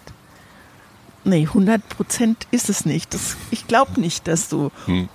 so. Dann ist die dritte Frage, wie geht's mir mit dem Gedanken, dass ich denke, du findest, dass ich anstrengend bin? Dann beschneide ich mich selbst, dann versuche ich kürzer zu werden, dann bin ich unsicher, dann verspreche ich mich, dann äh, werde ich so ein bisschen eng im Kopf und im Herzen, dann ist es mir eine Last, dieses Interview zu machen das war die dritte Frage. Die vierte Frage ist, wie geht's dir ohne Gedanken, ohne den Gedanken, dass Matze könnt, denken könnte, du seist anstrengend? Da geht's mir super. Dann freue ich mich, weil mir das Spaß macht, mit dir hier zu sitzen und dann habe ich eine richtig gute Zeit. Fünfte Frage ist, dreh den Gedanken mal um. Und der Gedanke ist, Matze denkt, ich bin anstrengend. Ich drehe den Gedanken um. Matze denkt, ich bin nicht anstrengend. Warum könnte das wahr sein? Und dann musst du drei Gründe finden, warum das wahr sein könnte. Und dann jetzt als fortgeschrittener Achtsamkeitsmensch weiß ich natürlich, da brauche ich die, da brauche übrigens dritte, vierte Frage brauche ich gar nicht mehr. Ne? Dann denke ich ja klar, warum soll das anstrengend sein? Das ist, das ist spannend, was ich erzähle, weil es, weil das ein Leben ist und weil die Fragen von dir so sind, dass ich weiß, dass du es nicht anstrengend findest. Also ich finde tausend Fragen. Dann gibt es eine schöne Umkehrung. Du kannst die Frage mehrmals umdrehen und eine richtig gute Umkehrung ist, ich denke, ich bin anstrengend. Warum könnte das wahr sein? Mhm. Und das, also es gibt bei ganz vielen Sachen, wenn du denkst, der kann mich nicht leiden, zum Beispiel oder so. Ich mache im Schnelldurchgang, ich mache im Schnelldurchgang Byron Katie und es löst sich in Luft auf. Das ist das echt Schöne dran. Du hast es drei Jahre lang gemacht. Ähm, hast du ähm, eine spirituelle Praxis, die du jetzt machst, die du vorher nicht hattest? Also was jetzt nee, wiederkehrend ist? Du hast erst vom Meditieren also, gesprochen? Was ich, was ich mache, ist, aber das merke ich oft gar nicht, dass ich so eine Art äh, Blitzmeditation mache. Ich kann, also ich sitze manchmal und verliere mich aber nur für Sekunden. Und also Meditation ist ja, glaube ich, wenn es richtig gut läuft, dass du die Gedanken einfach durchziehen lässt. Also dass du nicht anhältst. Ja. Und ich sitze manchmal irgendwo und klotz wie hier jetzt auf dem Tischbein und kann völlig für ein paar Sekunden völlig wegtreten. Mhm. Ne? Ich kann es gut mit Bäumen. Also ich, ich finde, Mhm. Bäume sind, also die sind meine Freunde. Ich gucke da manchmal hin und denke, Mensch, siehst du schön aus. Du flirtest manchmal mit denen. Ja, Ja. ich flirte mit Bäumen. Also kurz und heftig, weil manchmal auch nur auf der Autobahn, wenn ich dran vorbeifahre. Aber ich sehe da was und das ist für diesen kurzen Moment sehe ich nur den Baum und das ist, wenn, wenn es nur ein Objekt ist, ist es, finde ich, eine ideale Meditation. Oder ich sitze am Schreibtisch und gucke auf meine Bücherwand. Da geht es auch, ich gucke dahin und und dann bin ich aber auch wieder da. Es geht ganz schnell. Aber das, was Georg macht, also Georg macht immer noch so, so kurze Sessions und da gehe ich manchmal auch hin, noch hin. Ich mal so eine Auffrischung brauche. Oder wenn ich sehen will, wie weit ich schon bin und wo, Wie- die, wo die anderen, anderen noch sind, ja. rumhinken. So. Also sich mal selbst zu sagen, boah, bin ich Bin klasse. ich, bin ich achtsam. Das, da ist alles, das ist im buddhistischen Sinn auf jeden Fall, so ist es gemeint, glaube ich. Ja.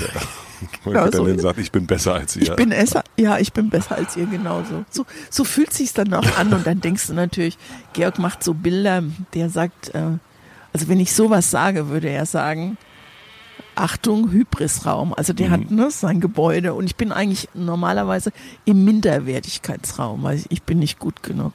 Aber ich, die Tür steht weit offen und ich kann in alle Räume gehen. Und das ist halt das Ergebnis der Achtsamkeit. Ich habe aber dadurch, dass ich ähm, nicht immer an allen Terminen konnte, habe ich ganz, ganz viel, also an diesen Seminarterminen bei der Achtsamkeit, ich habe ganz, ganz viele Einzelstunden mit dem Georg gehabt und die sind jedes Mal wie eine Offenbarung. Ja. Das ist, boah, das geht blitzschnell, wenn der, und da wird auch viel geweint.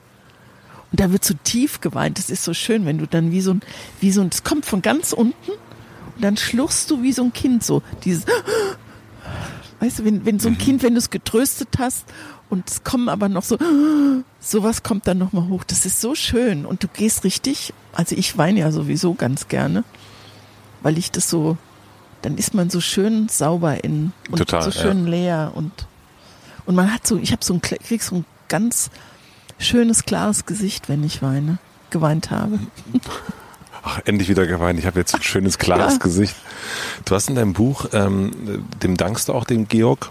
Ich wusste aber nicht, wie er heißt. Äh, habe ich dann irgendwann rausgefunden. Ähm, und du hast gesagt, äh, du dankst deinem Lehrer, ähm, dass du durch ihn gelernt hast, dem Mann auf dem Flur anders zu begegnen. Und ich habe mich gefragt, was du damit meinst und warum Mann.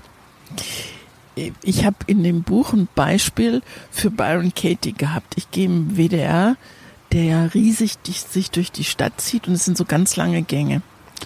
Und dann gehst du den Gang entlang und dann kommt dir einer entgegen und du grüßt und der guckt böse. Und Westermann denkt, der kann dich nicht leiden. Und dann geht Bayern, der kann dich nicht leiden. Ist das wahr? Ist das 100 Prozent wahr? Wie geht's dir mit dem Gedanken? Und dann ist es dieses, diese, dieses, das ist eigentlich die Essenz, die ich in der Achtsamkeit, die ich aus der Achtsamkeit mitgenommen habe und die mir in meinem ganz privaten Leben und auch in meinem Berufsleben unglaublich hilft. Nicht die Gedanken, meine Gedanken für die Wirklichkeit zu halten. Und du kannst dir gar nicht vorstellen, was das ähm, in einer Beziehung ausmacht, wenn du damit mal aufhörst, dass du denkst, der andere denkt. Und mein Mann hat zur gleichen Zeit äh, eine Coaching-Ausbildung und eine Mediationsausbildung gemacht. Der hat das gleiche gelernt wie ich. Bei dem heißt es nur Züricher Ressourcenmodell oder irgendwie so und ist viel komplizierter formuliert. Aber wir haben beide, wir machen beide das Gleiche. Und wenn du das also manchmal merke ich es, wenn er versucht, das Ressourcenmodell auf mich anzuwenden. Und dann wird es auch mal lauter. Aber ansonsten ist es, ist es unglaublich entspannend, auch im Berufsleben, bevor ich mich über irgendwie, über eine Mail aufrege, weil wieder irgendwas, weiß ich nicht.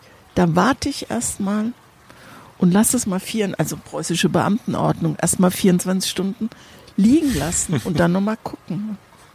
Und das ist, also mein Leben hat sich wirklich auf eine schöne Art verändert. Auch mit der Geschichte mit der Freundin, was ich dir erzählt Ja. habe, das ist so, da ist eine Idee Wehmut dabei, aber auch eine klare Erkenntnis. Es ist, es ist vorbei und es ist gut, dass es so ist.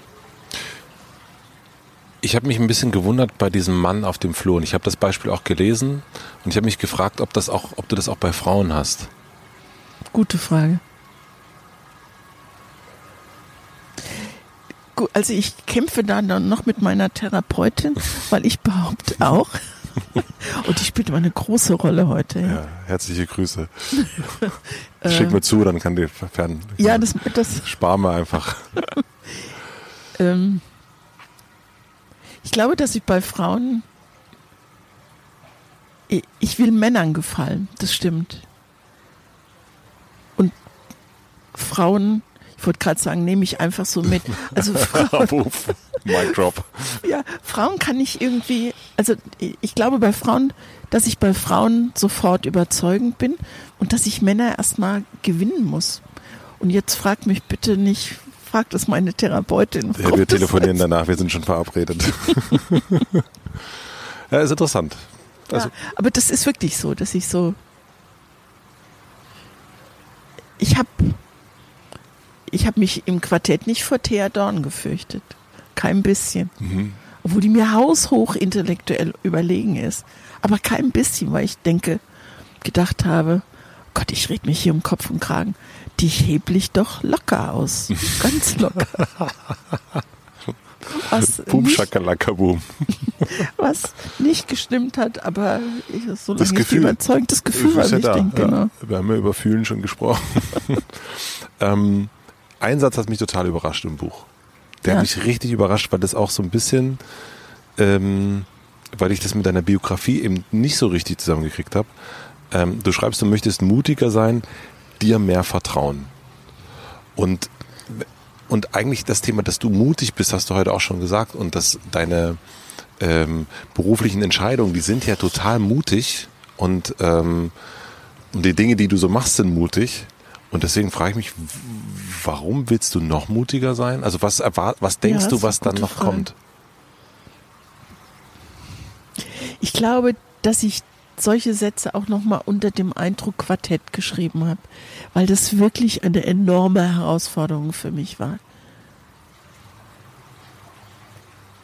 Es, ja, und kann ich das jetzt drauf schieben, dass das Buch auch schon drei Jahre alt ist? So Ja, ein klar. bisschen. Und dass sich da was, dass sich da auch was bewegt und dass Achtsamkeit so ähm, eine, so eine Langzeitwirkung hat. Also die gibt immer mal so, So eine kleine kleine- Dosis ab Mhm. und dann merkst du, aha, so ist es also oder das hat sich so und so verändert. Ich glaube, das hat was damit zu tun. Ich glaube auch, ich glaube, ich denke manchmal dran, also es hat bestimmt jetzt mit diesem, ähm, mit diesem merkwürdigen Amerika zu tun, so wie es jetzt ist. Wie mutig es damals war, nach Amerika zu gehen. Voll.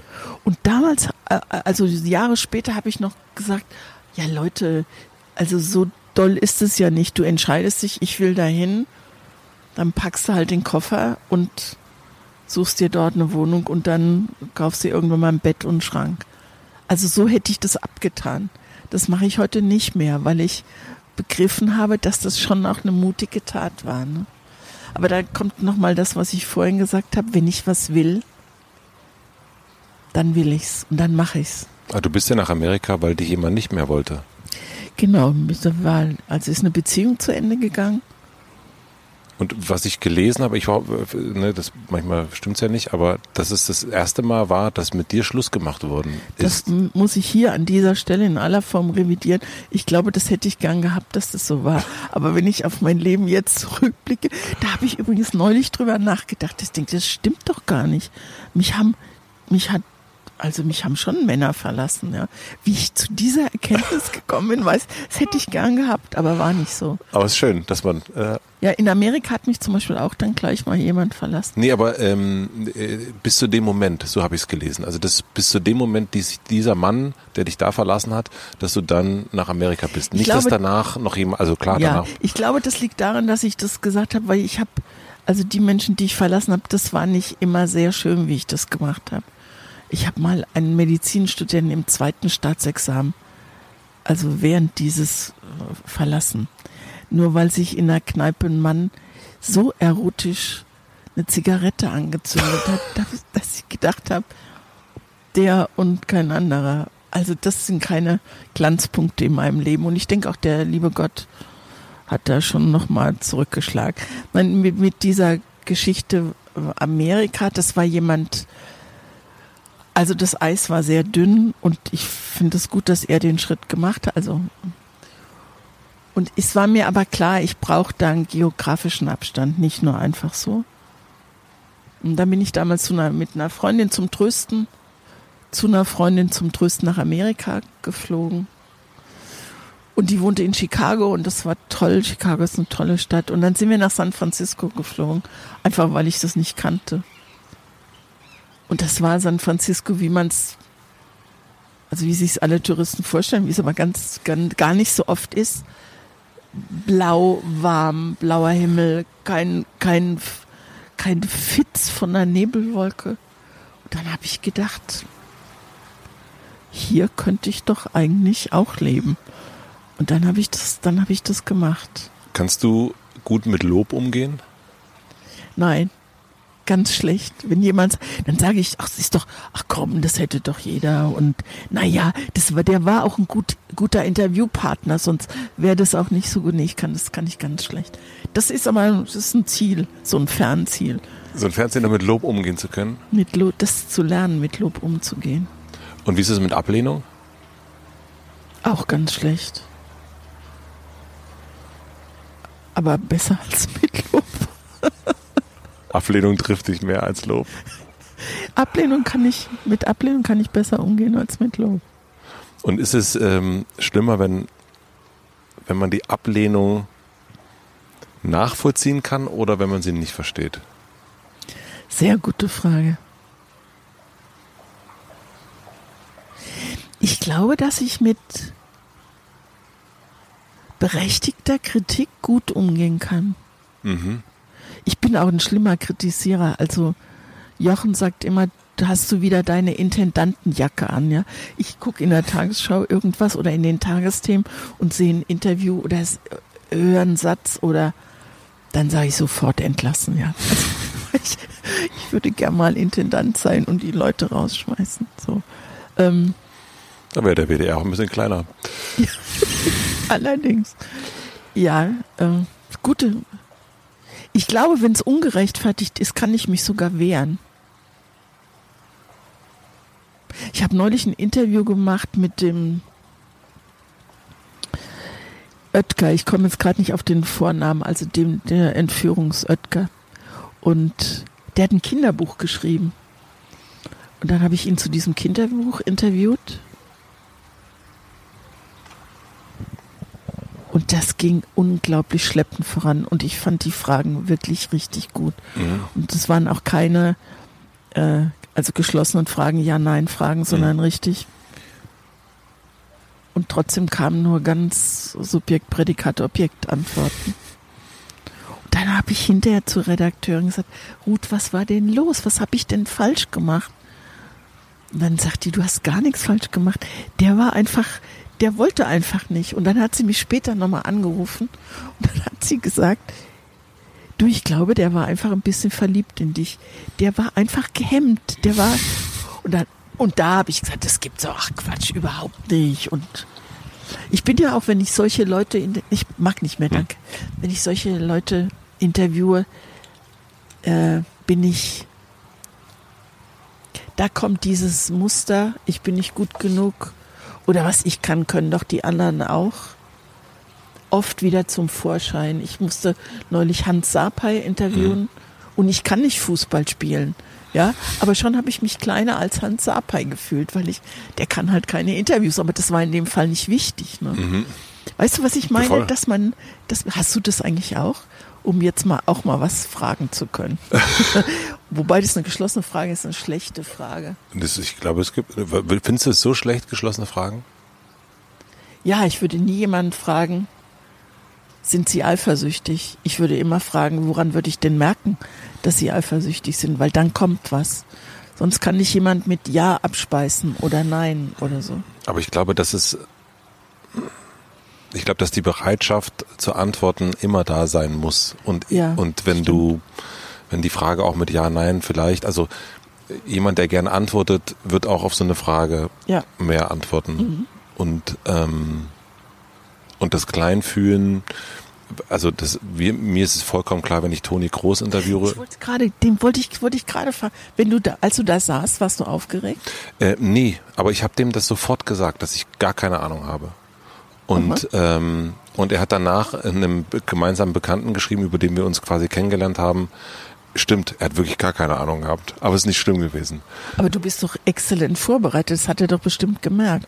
Ja, aber das, ich glaube so, bei sowas wie Fußball, da habe ich wirklich gar keine Ahnung. Und natürlich kann man sich dann so Wissen drauf schaffen, aber das bringt dir jetzt nichts irgendwie. Also ich glaube, das Fußball ist ja auch in Gefühl wahrscheinlich. Und, ähm, und da muss ich ja auch gar nicht. Ich muss das aber auch gar nicht. Mich interessiert ja der Typ und wa warum der so ist, wie er ist. Und dann ist das, ob der das jetzt bei Zimmerfrei macht oder auf dem Spielfeld, das mu- muss, also es ist schon gut, wenn ich weiß, was, wie dieses Spielfeld aussieht, aber ich muss das nicht im Gan- im Ganzen begreifen. Und dann kann man ja auch wirklich fragen. Also wenn man, also ich habe denen ganz viele Sachen fragen können zum Thema Fußball, die ich einfach nicht wusste. Und, ähm, und das hilft manchmal, glaube ich, auch, wenn man das, weil Leute merken ja auch, wenn man wirklich keine Ahnung hat, dann antworten sie auch ein bisschen anders. Also weil sie ja schon auch wollen, dass sie es verstehen. Ja, und du gibst ja auch nicht vor, Ahnung zu haben. Das ist das Entscheidende. Finde ich auch. Ja, so, wenn ich so, das ist ja klar, das ist ein Abseits, was ist das?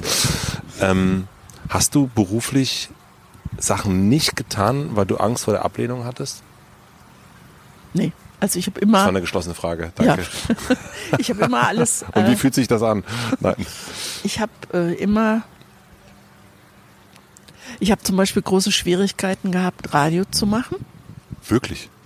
Ja, weil ich, das hört man auch immer noch. Also ich finde zum Beispiel, dass jetzt meine Stimme viel klarer ist, als sie am Anfang des Interviews war. Ich war nicht aufgeregt oder so, aber es ist Mikrofon und keine Kamera. Und wenn Mikrofon und Kamera zusammenkommen, bin ich, bin ich 100 Prozent. Und dann kann ich viel auch mit, also mit, mit Gesten und mit einem, mit einem Gesicht, mit einem Lächeln oder mit Gesicht verziehen überspielen. Und ich habe Aber ähm, deine Stimme ist um das, also über die Jahre viel, also nicht Tiefer geworden, tiefer geworden ja. also weil diese weibliche Aufregung, also ich finde, wenn, wenn man aufgeregt ist, spricht man hoch. Und bei Frauen merkt man es natürlich noch mal viel mehr. Ja, das äh, zittert dann auch so Ja. ein bisschen. Ne? Aber ich habe äh, diese Erfahrung bei SWF 3 gemacht, damals in den 70er Jahren, wo, wo der, also der Chef konnte immer in seinem Büro mithören und manchmal, wenn du irgendwelchen Unsinn erzählt hast, kam dann, saßt du noch im Studio, es lief eine Musik und dann sagt der auch, Frau Westermann, was war das denn jetzt so? Ne, da bist du nicht, ja, das ist natürlich der Horror. Und der hat irgendwann mal zu mir gesagt, Sie müssen Ihr Herz mal über die Mauer werfen. Und ich habe nicht genau gewusst, was er meint. Und heute weiß ich, ich hätte einfach nur so sein müssen, wie ich bin. Ich wollte aber so sein wie Klaus Kleber, der damals moderiert hat, so obercool oder Blasberg oder Andreas Ernst, die Anke Engelke hat bei dem Sender moderiert, die, die ich angebetet habe. So war ich natürlich nicht, aber ich, so war ich natürlich nicht, aber ich wollte so sein wie die. Das ist, was ich vorhin gesagt habe. Ich bin immer in den Vergleich gegangen. Es hätte völlig gereicht, wenn ich bei mir geblieben wäre. Und dann habe ich, als ich den Radiopreis ähm, fürs beste Interview bekommen habe, dann habe ich in der Danksagung in Hamburg habe ich mich bei Hans-Peter Stockinger bedankt. Und der hat dann später mal in der Fernsehsendung, haben die den live reingeschaltet. Da sagt der Frau Westermann, ich kann mich gar nicht erinnern, dass ich sie so schlecht behandelt habe. Und ich habe echt ein Trauma durch den Typ wegge äh, mitgekriegt, weil ich dachte, ich kann das nicht. Ich bin nicht gut im Radio. Aber da ist dann das eingetreten, dass ich gedacht habe, euch zeige ich's. Weil, also mein, mit Sprache kann ich umgehen und dann werde ich doch das bisschen Mikro dahin kriegen. Aber bis heute ist der erste Satz in einer Radiosendung kieks ich mir so zehn bis zwölf Sekunden einen ab. Das ganz, und dann ist die Stimme da. Da kann ich vorher Bonbons lutschen und drei Stunden A, E, I, O, U machen. Es ist die ersten zehn Sekunden. Das ist so. Aber ich finde das voll gut, dass das nicht weggeht. Also ja. ich, ich glaube, ich frage, also so, das macht ja so, ich glaube, manchmal sieht man Leuten oder hört man Leuten an, wenn die so satt sind. Wenn mhm. die so ah, in ihrer Stimme liegen. So, so fertig sind oder auch mit, mit allem, mit, mit ihrem, so einer, ja, ähm, sie wissen, dass sie gut darin sind. Mhm. Manchmal merkt man das den Leuten an und dann werden sie irgendwie, dann sind sie irgendwie nicht mehr so gut, habe ich das Gefühl. Ich bin bei jeder, bei dieser ähm, WDR 5 Büchersendung, die dauert eine Stunde, die mache ich mit einem Buchhändler zusammen, der ja kein Profi ist. Das heißt, man passt immer noch so ein bisschen mit auf den auf. Mhm. Das ist jedes Mal eine richtige, die Vorbereitung ist lang. Oder musst du vier Bücher lesen und, oder drei und dann Interviews machen und da musste auch noch Buchempfehlungen schreiben, so. Und ich bin jedes Mal angespannt, wenn ich da reingehe und jedes Mal total happy, wenn ich da rauskomme. Weil es jedes Mal eine Herausforderung ist. Es ist eben nicht so, ach ja, das wird schon funktionieren. Es gibt ja nun, die laufen super und andere laufen eben nur so zwei bis drei.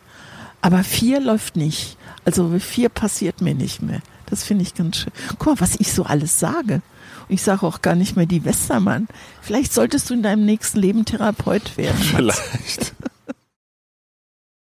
Ich würde gerne noch ein bisschen über Zimmerfrei sprechen wollen, wenn es ja, für dich okay ist. Mhm, ja, klar. Ähm, wenn ich so, also du hast so um die 600 Gäste da äh, betreut. Manche sind zweimal gekommen. Mhm. Ähm, und für mich ganz klar, und das sage ich nicht, weil du jetzt hier sitzt und äh, bei Götz würde ich sagen, was anderes sagen, aber für mich immer das Highlight, wenn du mit den Menschen in das Zimmer gegangen mhm. bist und innerhalb von äh, Sekunden die runtergekocht hast. Ähm, egal was, also äh, wenn man sich mal einen Spaß machen möchte, Guido Westerwelle sich angucken, während Götz unten Spaß macht und du versuchst ihn ernsthaft zu interviewen und irgendwie gelingt es dir. Wobei ich da sehr sauer war, weil Götz da unten mit diesem Zelt da rumgeturnt ja, hat, ja. ja. Und die Leute gelacht haben und, und Westerwelle wusste nicht, worüber die gelacht haben. Die dachten natürlich. Was er sagt. Ja, Aber er hat es trotzdem ähm, gut gemacht und ich habe mich genau an diesem, äh, genau an dieser Stelle gefragt, ob es dich gewundert hat, dass die die Gäste so, also von gerade unten noch irgendwie den größten Quatsch gemacht und dann gehen sie da rein und schon sind sie in so einem, in so einer Ernsthaftigkeit. Ich habe ehrlich erst relativ spät gemerkt, dass mir das gelingt. Also es war ja klar, dass da oben Punkte aus der Biografie kommen, die unten am Tisch verlabert werden oder nicht hingehören. Und dass ich da oben mal die Chance habe, äh, wirklich den, den Menschen, näher an den Menschen ranzukommen. Und ich glaube, das ist der Trick, ist es nicht. Das Wichtigste beim Interview ist, dass du Interesse für den hast, der vor dir sitzt und dass du dich komplett zurücknimmst. Und ich tauche dann auch richtig in den Menschen ein. Ich, ähm, ich finde die Biografien, unglaublich spannend. Und es gibt wenige, an die ich mich, also Götz erinnert sich an ganz viel, der kann ganz viel zitieren. Ich kann nur ganz, kann mich nur an ganz wenige erinnern. Und äh, an, also wenn du sagst Westerwelle, klar erinnere ich mich an die Sendung, aber ich erinnere mich an nicht mehr an das Zimmer. Ich erinnere mich zum Beispiel bei Hans-Peter Wöhler, das ist ein Schauspieler. Mhm und ich meine, die Parallele ist offensichtlich. Der hat seine Mutter verloren, als er sieben Jahre alt war. Und die hatten eine Gaststätte zu Hause. Und es war Hektik und die Mutter ist gestorben und keiner hat sich um den Kleinen gekümmert. Und er steht oben und guckt runter und sieht, wie der Sarg aus dem Schlafzimmer rausgetragen wird. Und dann war der so durcheinander. Da ist er aus dem Haus rausgerannt und ist in den Wald gelaufen und konnte da oben jetzt in dem Zimmer unglaublich gut beschreiben, wie der Wald ihm geholfen hat. Und das ist, dann kann ich mich natürlich sofort reinversetzen. Ne? Und das ist, und dann fließen die Fragen auch sofort. Das ist, und dann wird's, dann vergesse ich auch, dass es Fernsehen ist. Aber die, die meisten Gespräche da oben, das war schon bewusst darauf angelegt, dass ich jemanden nahe komme. Und mir ist es aber damals ehrlich gesagt nicht,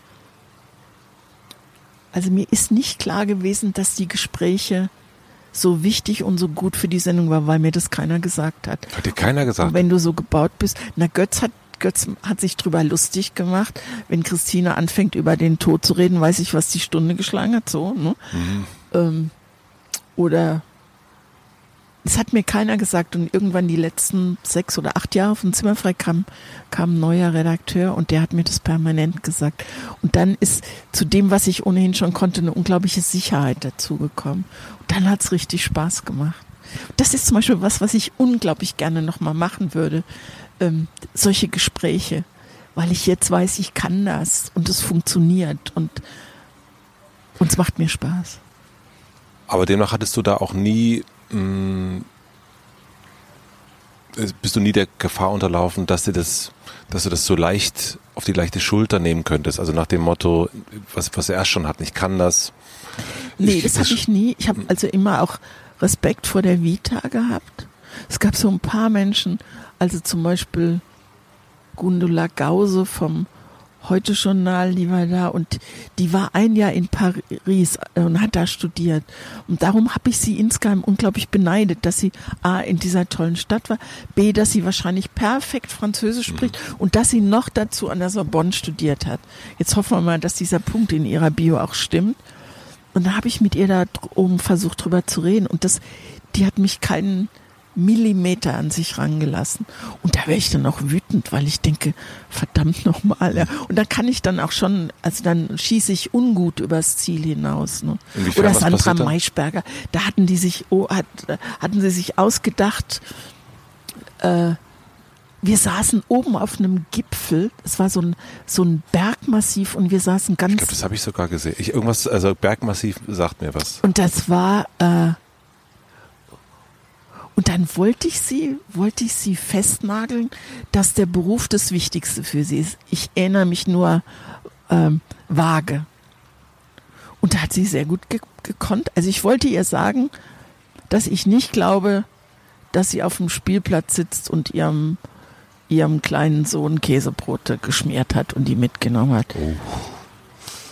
Und da hat sie ziemlich, man, die kann ohnehin gut kontern das hat, da hat sie den Zahn hat sie mir sehr schnell irgendwie, also ich bin nicht vorangekommen. Also ich bin, also ich würde heute sagen, ich bin da, bin gescheitert. Und das ärgert mich schwarz, dass ich mich so, äh, jetzt nicht mehr, aber damals, dass ich mich von so einem Vorurteil hab leiten lassen und nicht einfach frei auf jemanden zugegangen bin und vor allen Dingen zugehört habe und die Gesprächsrichtung geändert habe. Das ist mir häufiger mal passiert, dass ich auch manchmal meine Fragen so gut fand, dass mir eigentlich egal war, was der geantwortet hat. Ich bin schon gut, ne? Und jetzt äh, eine ganz wichtige Frage, Herr Kalkening, wie finden Sie mich eigentlich? Nein, es gibt aber, also schön, ich habe das neulich mal in der Wiederholung gesehen mit ähm, Oliver Welke mhm. und, und, wir, äh, und da hatte irgend das Detail war, dass Oliver Welke, ich glaube, ich krieg's nicht mehr ganz hin, mit Unterhose schläft oder mit, mit Pyjama oder irgend sowas. Auf jeden Fall waren da oben zwei Schlafkojen gemacht. Mhm. Und wir haben die ganze Zeit nur darüber geredet, warum es wichtig sein kann, im Bett eine Unterhose anzuhaben. Und er wollte natürlich nicht drüber reden, aber der ist natürlich auch ein unheimlich, unheimlich witziger Typ und deswegen war das ein, ein sehr schönes, fröhliches Gespräch.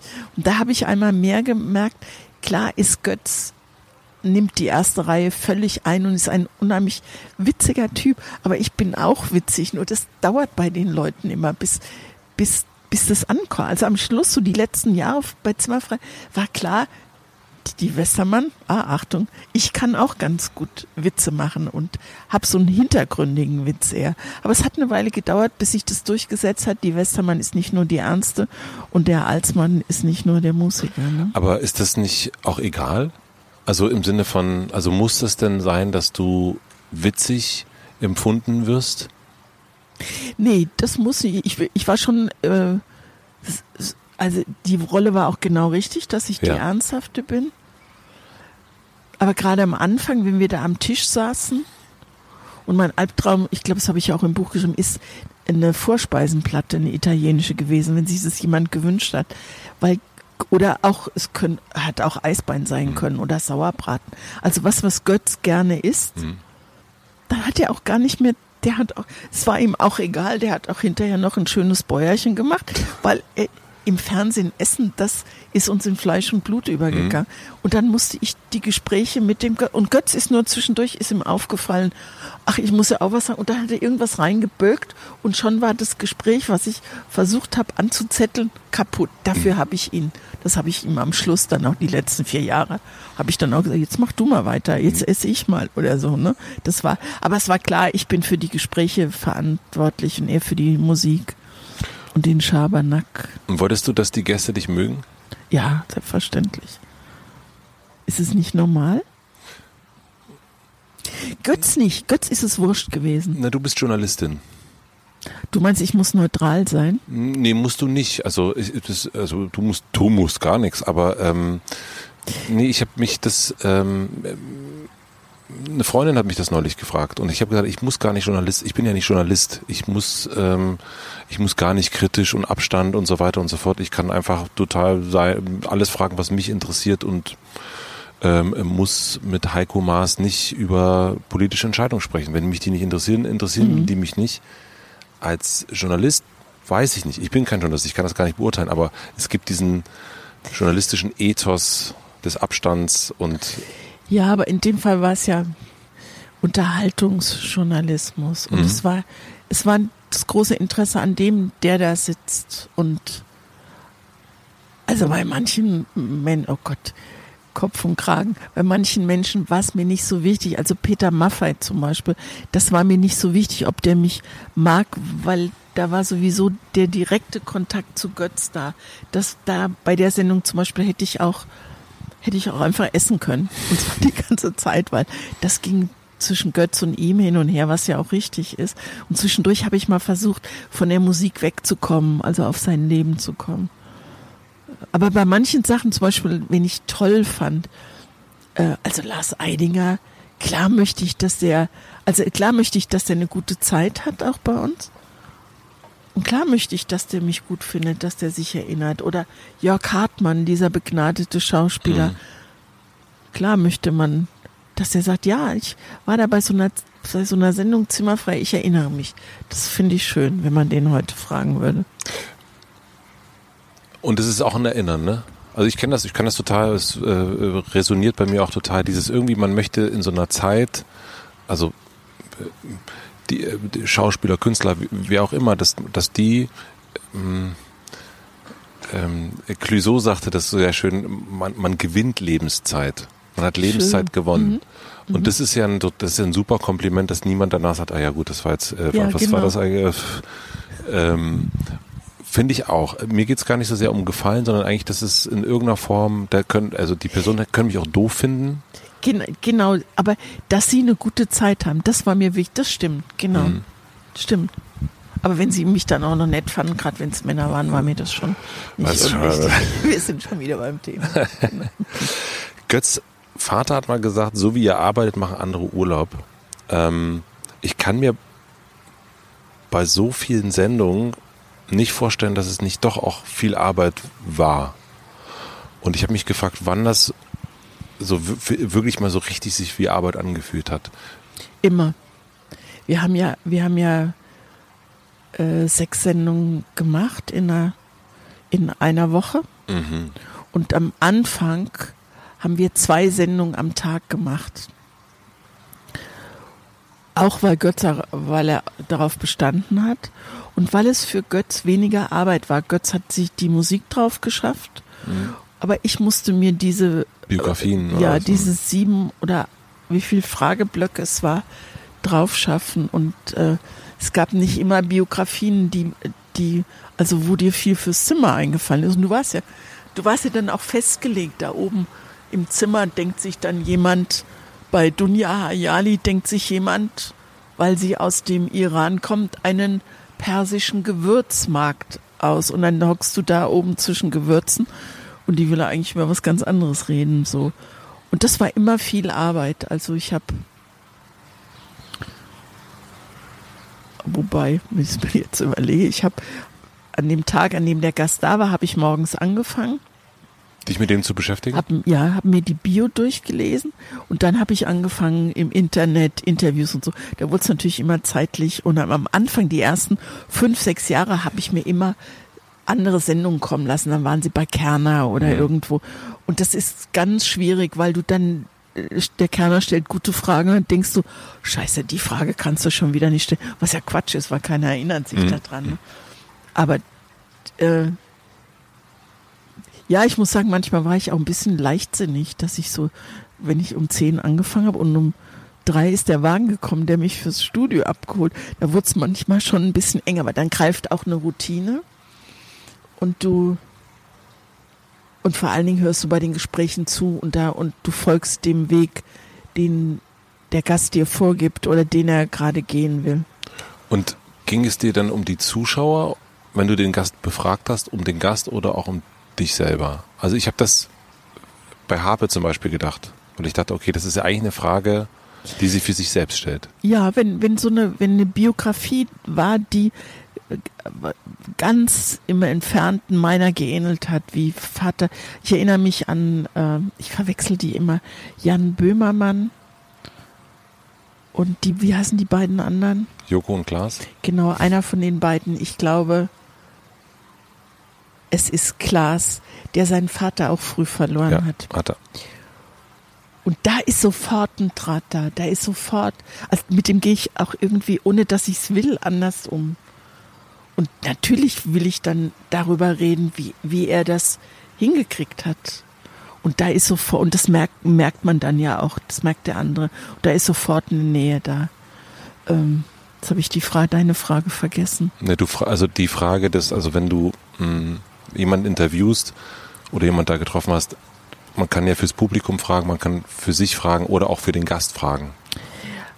Äh, also eine Mischung. Mhm. Also schon im Kopf haben, dass es unterhaltend auch ist ein bisschen. Ja. Und da war Götz oft wunderbar, weil der, wenn es arg tiefsinnig wurde, ist der, wie er sagt, mit der rhetorischen Blutgrätsche dazwischen gegangen. Und das war genau richtig. Und also oft auch im eigenen Interesse, wie viele, wie viele Schauspieler hatten wir in der Sendung, die in der Schule gescheitert sind oder wo es einen Lehrer gegeben hat, an dem sie sich festgehalten haben und der sie dann gefördert hat. Oder wie viele sind durch die Schauspielschule äh, durch die Prüfung gefallen und sind hinterher hervorragende Schauspieler geworden. Also diese Brüche im Leben, ne, wo du, wo du, wo es auch nicht weitergehen könnte, aber wo Menschen diese Hürde eben einfach überwunden haben, das hat mich immer interessiert. Woher der Mut kam, woher, äh, woher das Selbstvertrauen kam äh, und also wie man, wie man dieses Gefühl, ich bin nicht gut genug und wenn du zweimal durch die Schauspielschule gedonnert bist, sich bei der dritten noch bewirbst, ja, und irgendwann den Grimme-Preis absahnst. Was glaubst du, warum passiert das dann? Also warum kommt aus diesem, ich bin nicht gut genug, was ist das dann, was dann aus solchen Menschen wie, wie bei Beispiel mir auch, auch ja. bei dir auch? Weil, weil ich glaube, dass du, äh, dass man lernen muss, auf sein seine innere Stimme zu hören. Dieses Gefühl, ich weiß, dass ich das besser kann. Und das war bei mir eben an den entscheidenden Stellen war das da. Also Radio, mhm. äh, Radio und, und Zimmerfrei. Das waren eigentlich, und beim Quartett hat es nicht funktioniert. Also Radio und Zimmerfrei hat es funktioniert. Da wusste ich, ich zeige euch, das wird besser. Geht es darum, um eine Ablehnung zu überwinden? Ja, zu sich selbst zu finden. So ein großes Wort hört sich hohl an, aber ist bei mir mit absolut viel Leben gefüllt. Und ich habe ja beim Quartett aufgehört, als klar war, Volker Weidermann geht. Und mhm. ich wollte nicht mit Thea Dorn allein bleiben. Und ich glaube, wenn das länger gelaufen, also wenn die Konstellation mhm. länger geblieben wäre, hätte ich auch irgendwann wäre ich bei mir gewesen, wäre ich Christine Westermann gewesen. Da bin ich sicher. Weil ich habe, wir haben die, die ersten Jahre im Quartett immer Literaturkritiker gehabt und Philosophen und so. Und das letzte Jahr haben wir fast nur Promis gehabt. Mhm. Und neben einem Matthias Brandt zu sitzen und über Bücher zu reden oder einem Uli Mattes, das ist natürlich viel einfacher als, als mit, weiß ich nicht, Uwe Wittstock vom Fokus drüber zu reden. Ich weiß nicht, ob, also ich habe diese Frage nicht gefunden. Ich weiß nicht, ob du sie schon mal beantwortet hast. Äh, wie würde dein Zimmer aussehen? Ja, die, also die hat mir schon mal jemand gestellt. Die Frage ist, ähm,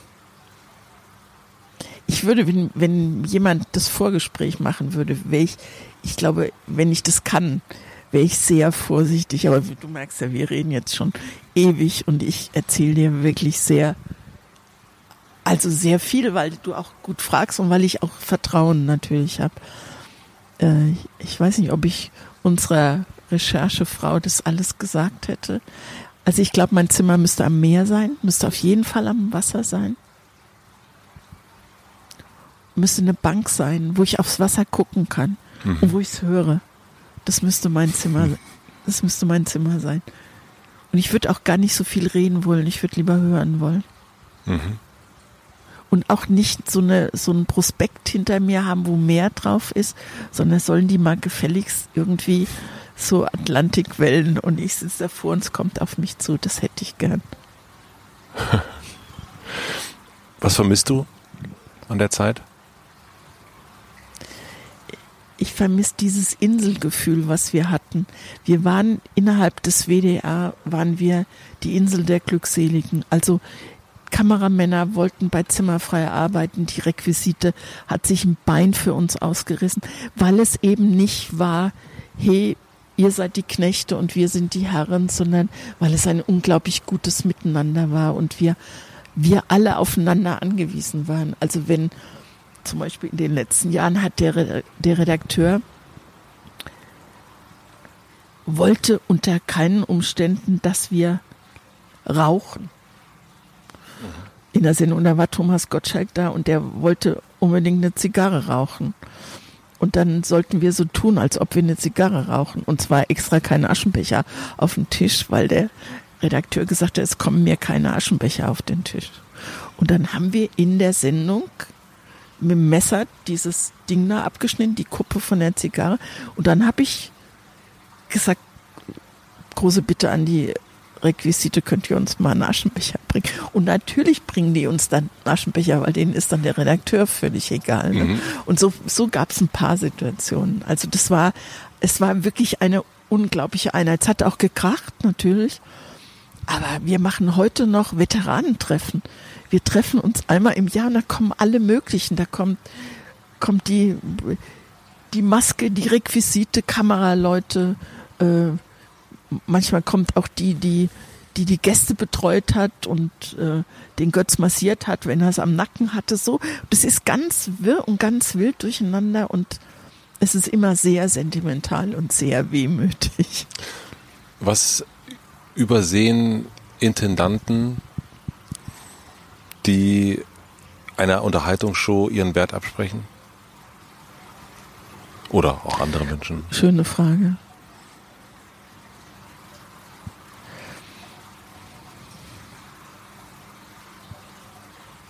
Hm. Was übersehen Intendanten, die einer Unterhaltungssendung den Wert absprechen? Ich glaube, wenn es intelligente Unterhaltung ist, und Zimmerfrei war intelligente Unterhaltung, glaube ich, dann übersehen Intendanten, und bei Zimmerfrei hat es geklappt, und ich bin überzeugt, dass es einige Unterhaltungssendungen gibt, die einfach in der Versenkung verschwunden sind, weil man den Zuschauern und der Sendung nicht die Chance gegeben hat, dass sie sich aneinander gewöhnen können. Und Zimmerfrei hatte, wir waren nur äh, praktisch Bildschirmschoner, also acht Wochen im Juli, August, dreimal in der Woche, dreimal in der Woche, dreimal live. Das heißt 18 Sendungen am Stück. Es gab gar keine Entkommen. Du konntest, wenn du WDR geguckt hast, hast du immer irgendwie Dienstag, Mittwoch, Donnerstag zimmerfrei erwischt. Und die Leute haben sich dran gewöhnt, aber nur weil es 18 Sendungen waren. Und ich, ähm, wenn mir heute noch mal jemand eine Sendung anbieten würde, würde ich sagen, ich mache es nur, wenn ihr mir zehn Sendungen garantiert. Nicht, weil ich das Geld raffen will, sondern weil ich will, dass die Leute eine Chance haben, sich zu gewöhnen. Mhm. Und zwar einmal wöchentlich. Nur so funktioniert ja.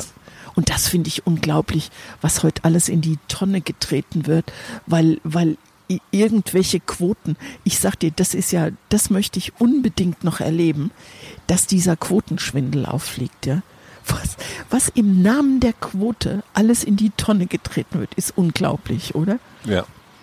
Und ich habe jetzt von irgendjemandem gehört, der sich gut auskennt, dass die ganzen Brennpunkte, die zu Corona oder anderen Sachen gemacht werden, dass die auch deswegen gemacht werden, weil die eine riesen Einschaltquote bringen und weil die das dann vorweisen können, sagen können, hier, guckt mal, ne? So. Wo ich so denke, Leute, überhaupt das ganze Fernsehen. Ein einziger Schwindel. Ich habe hab noch nichts getrunken, außer Johannes. ja, das war kein, das war kein, äh, kein betrunkenes Meckern.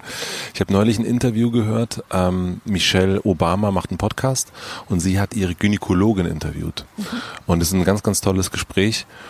Und die Gynäkologin sagt, ich muss mal den Namen ablesen, ähm, Sharon Malone heißt sie genau. Ähm, und sie sagt, sie hat sich mit 60 ein Geschenk gemacht und sie hat sie hat sich mit ab 60 erlaubt, Ja zu sagen, wenn sie wollte, und Nein zu sagen, Schön. wenn sie nicht wollte.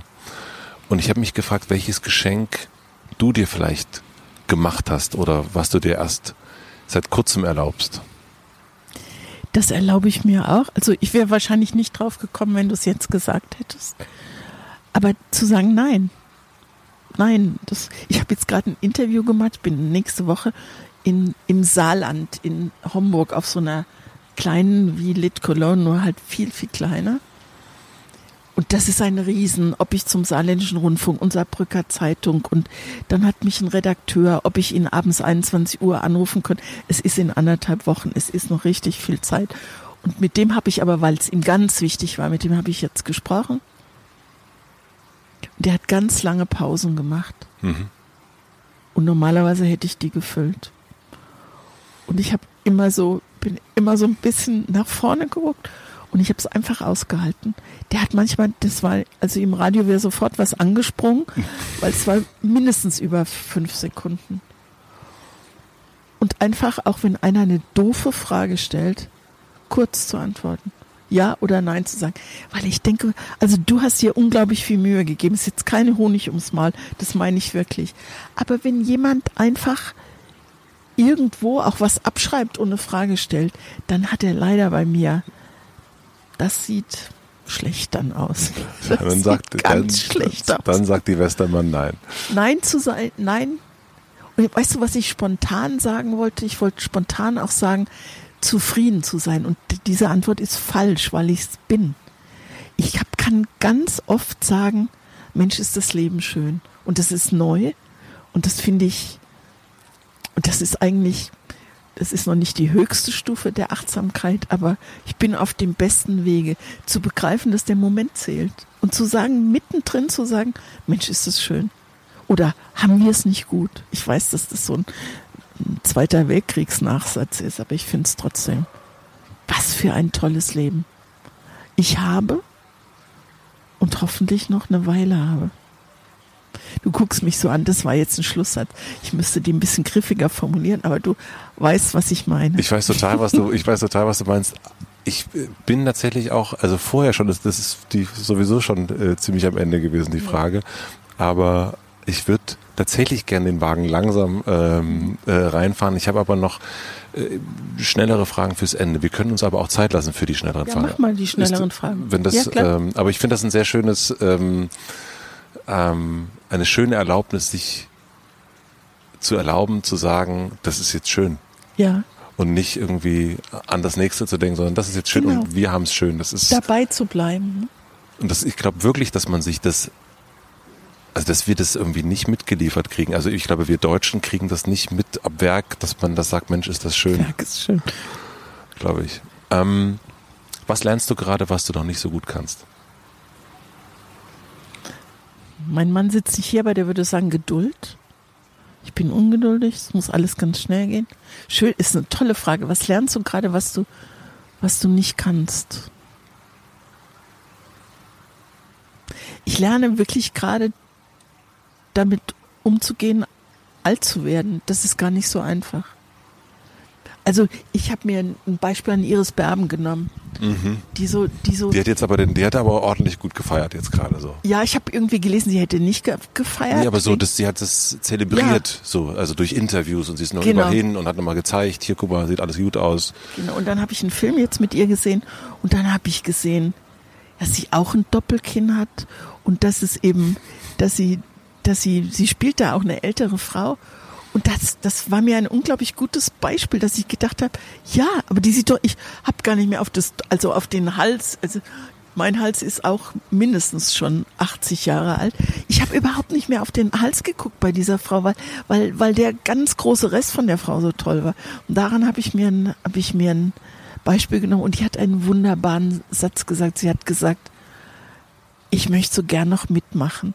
Und das ist eigentlich mein, also wow der ist Copyright, aber das, dieser Satz ist genial. Ja, ich möchte so gern noch mitmachen. Ich möchte so gern noch mitmachen. Und ich bin manchmal wie acht und ich werde ich werd rot wie mit 18 und ich flirte noch und manchmal erschrecke ich mich, weil ich denke, oh Gott, ich glaube, das habe ich im Buch auch geschrieben, wenn ich im Cabrio sitze. Ja, und, und das ist gewohnheitsmäßig, das mache ich seit vielen Jahren. Dann gucke ich so rüber, steht einer und dann merkt ihr auch, da guckt einer, guckt darüber und dann setzt leider noch so ein Reflex ein, dass ich schnell nach vorne gucke, weil ich denke, ich möchte nicht das enttäuschte Gesicht sehen, wenn er sieht, wer das sieht. Und das ist natürlich völlig unachtsam. Das und das lerne ich noch, dass ich aushalte, wenn er guckt, auch zurückzugucken. das ist eine fantastische Antwort. Ähm, ich frage immer nach Buchtipps. Mhm. Fällt es dir leicht, ein Buch zu empfehlen? Ja, mhm. es fällt mir leicht. Also es sind natürlich dann die ganz aktuellen Bücher. Aber ich habe jetzt ein schönes gelesen. Ähm, das habe ich in, in der Corona, in dem Lockdown gelesen und es war ideal. Und das heißt, es heißt, das ist klasse, es fällt mir nicht ein, wie es heißt. Es heißt, es ist von Julia Holbe und heißt Unsere schönen Tage oder so grauenhaft der Titel, spielt in Frankreich drei Frauen und ein Mann und der Rest ergibt sich von selbst und das ist voller Leben und voller Essen und Trinken und die Frau, die das geschrieben hat, lebt in der Bretagne, die kennt sich richtig gut aus. Sie ist Lektorin, die weiß auch, wie man auf Spannung schreibt. Tolle Sprache. Warum fällt mir jetzt der Titel nicht ein? Ah, es gibt, ah, es gibt so viele schöne Bücher und es gilt nicht, wenn jemand sagt, ich lese nicht. Aber was ist denn zum Beispiel, also wir haben ja heute immer wieder über so ein, also ein wiederkehrendes Thema ist natürlich das eine Thema Achtsamkeit, aber auch vor allen Dingen das Thema sich selbst genug zu sein. Und gibt es ein Buch, was du empfehlen würdest, was das so ein bisschen bündelt? Nee. Man muss das noch schreiben. Ganz schön, doch. Ganz schön ist ein Buch von Axel Hacke, mhm. was er im letzten Jahr, im letzten Oktober ist es erschienen. Ich weil, weiß leider, ich krieg den Titel nicht. Ich kriege ihn auch gerade nicht, aber du, du redest von dem ähm, ähm, Herr, Herr Wehmut. Herr Wehmut, ja. Ähm, ich habe ihn auch interviewt, ja. Das ist dumm, dass ich mir dass der Titel jetzt mir nicht einfällt, ja. Also Herr Wehmut irgendwas, mhm. also irgendwas mit Wehmut. Walter Wehmuts. Genau. Walter Wehmuts Betrachtung des Lebens, nee. Äh, aber so ähnlich. Mh. Ach Mensch, Axel, es tut mir leid. Ich glaube, es heißt, was wir übers Leben wissen sollten. Und dann unten ist Walter Wehmut. Mhm. Und der da spricht mir Axel Hacker aus der Seele und er sagt kein einziges Mal achtsam. Er sagt kein einziges Mal Achtsamkeit, aber es ist alles Achtsamkeit. Und es ist toll und er schreibt genial und es mhm. ist, es ist fröhlich, es ist nachdenklich, es ist, es ist witzig, es ist, da kannst du so viel mitnehmen aus diesem Buch. Da denke ich, Mensch, da habe ich gedacht, Mensch, warum hast du das nicht geschrieben? Weil, weil es Axel Hacke ist und weil ich anders schreibe. Aber das ist ein tolles Buch. Ja, das würde ich gerne empfehlen. Axel Hacke, Walter Wehmuts, irgendwas. Was denken andere über dich, was gar nicht stimmt? die Westermann ist immer lustig und die ist immer gut drauf und bei der ist das Glas immer halb voll. Bumm. Und die letzte Frage, stell dir vor, ich habe eine große Plakatwand ähm, am Alexanderplatz für dich in Berlin und du darfst entscheiden, was dort für eine Woche für alle, die dran vorbeigehen, zu lesen sein wird. Was würdest du drauf schreiben? Was für eine schöne Frage. Zu lesen oder zu sehen? Zu le Eigentlich zu, es sollte was drauf zu lesen sein, ja. Also ein Satz, ein Wort, ein Zitat. Nur Mut. Nur Mut, Punkt. Kein Ausrufezeichen? Nee, das ist mir schon zu viel Aufforderung. Mhm. Also, weil nur Mut würde bedeuten, es genügt eigentlich nur Mut. Mhm. Also so ganz so banal beiläufig. Oder auch mit Ausrufezeichen. Das kann man sich dazu denken. Nur Mut. Punkt. Und dein Name drunter, schön. Ja. Auch das muss gar nicht. Nee, muss nicht. Muss nicht. Nee, Guck mal, hier ist wieder, Ja. kommt wieder die bescheidene Westermann raus. Ich freue mich sehr, dass wir hier so zusammengesessen ja, sind. Oh Gott, jetzt fehlt mir das, wir, Wir dass wir zusammen. Zu, haben zusammen. Wir, waren, wir saßen waren hier rum. Das war ganz fantastisch. Matze, ich danke dir sehr. Es hat mir äh, ein äh, Spaß ist das falsche Wort. Es war tief drin und es war gut fürs Herz und für den Kopf. Und es war echt ein ganz schönes Vergnügen. Kein Dankeschön. lautes, sondern ein leises. Danke dir. Ich freue mich noch, ähm, dass ich hoffe, dass ich dir noch lange beim Mitmachen zugucken kann. Vielen Dank. Dankeschön. Danke dir. Danke dir sehr. Das war also Christine Westermann. Vielen, vielen herzlichen Dank fürs Zuhören. Ich fand es sehr, sehr spannend, inspirierend zu erfahren, wie viel sie allein in den letzten Jahren gelernt hat. Dieses ganze Thema Achtsamkeit, dass sie mit Mitte 60 einfach noch eine dreijährige Ausbildung gemacht hat, nur für sich, um darin besser zu werden. Das fand ich ja, sehr, sehr inspirierend. Und jetzt so langsam erst begreift, wie das Leben so funktioniert, wie sie, die Westermann, so funktioniert. Herrlich. Ich finde, das Warten hat sich gelohnt. Ich hoffe, euch geht's genauso. Vielen herzlichen Dank an Christine, dass du vorbeigekommen bist. Ich hoffe, ihr empfindet das genauso. Ich freue mich wie immer, wenn ihr mir eine Instagram-Story von unterwegs schickt, wenn ihr mir eine Apple-Bewertung schickt. Christine Westermann war ein wirklich heiß gewünschter Gast von euch und von mir natürlich auch. Schreibt mir gerne in die Apple-Kommentare, welchen Gast ihr euch als nächstes wünscht. Vielen herzlichen Dank für die Supporter an Lichtblick, an Allianz und an Motel One, für die Musik, die neue Musik, an Jan Köppen und an Anni Hofmann für die redaktionelle Unterstützung. Und wie immer gibt es jetzt eine kleine Empfehlung für direkt danach. Meistens sind es Podcasts. Heute möchte ich euch zum einen mein Buch nochmal ans Herz legen. Die Schule meines Lebens gibt es seit äh, 31. August und darin versammle ich die größten Erkenntnisse und Weisheiten aus den vielen, vielen Gesprächen aus dem Hotel Matze. Christine Westermann ist leider nicht dabei, sie ist zu spät dazugekommen, aber falls es ein zweites Band gibt, dann wird sie definitiv dabei sein. Außerdem verschicke ich einmal die Woche, immer freitags, mein High Five Newsletter und da empfehle ich zum Beispiel auch immer wieder Bücher oder Zitate und Sachen, die mir in der letzten Woche so begegnet sind. High Five, der Newsletter, ich packe den Link dafür in die Shownotes. Jetzt wünsche ich euch noch einen schönen Tag, eine gute Nacht. Wir hören uns hier wieder nächste Woche Mittwoch. Bis dahin, euer Matze.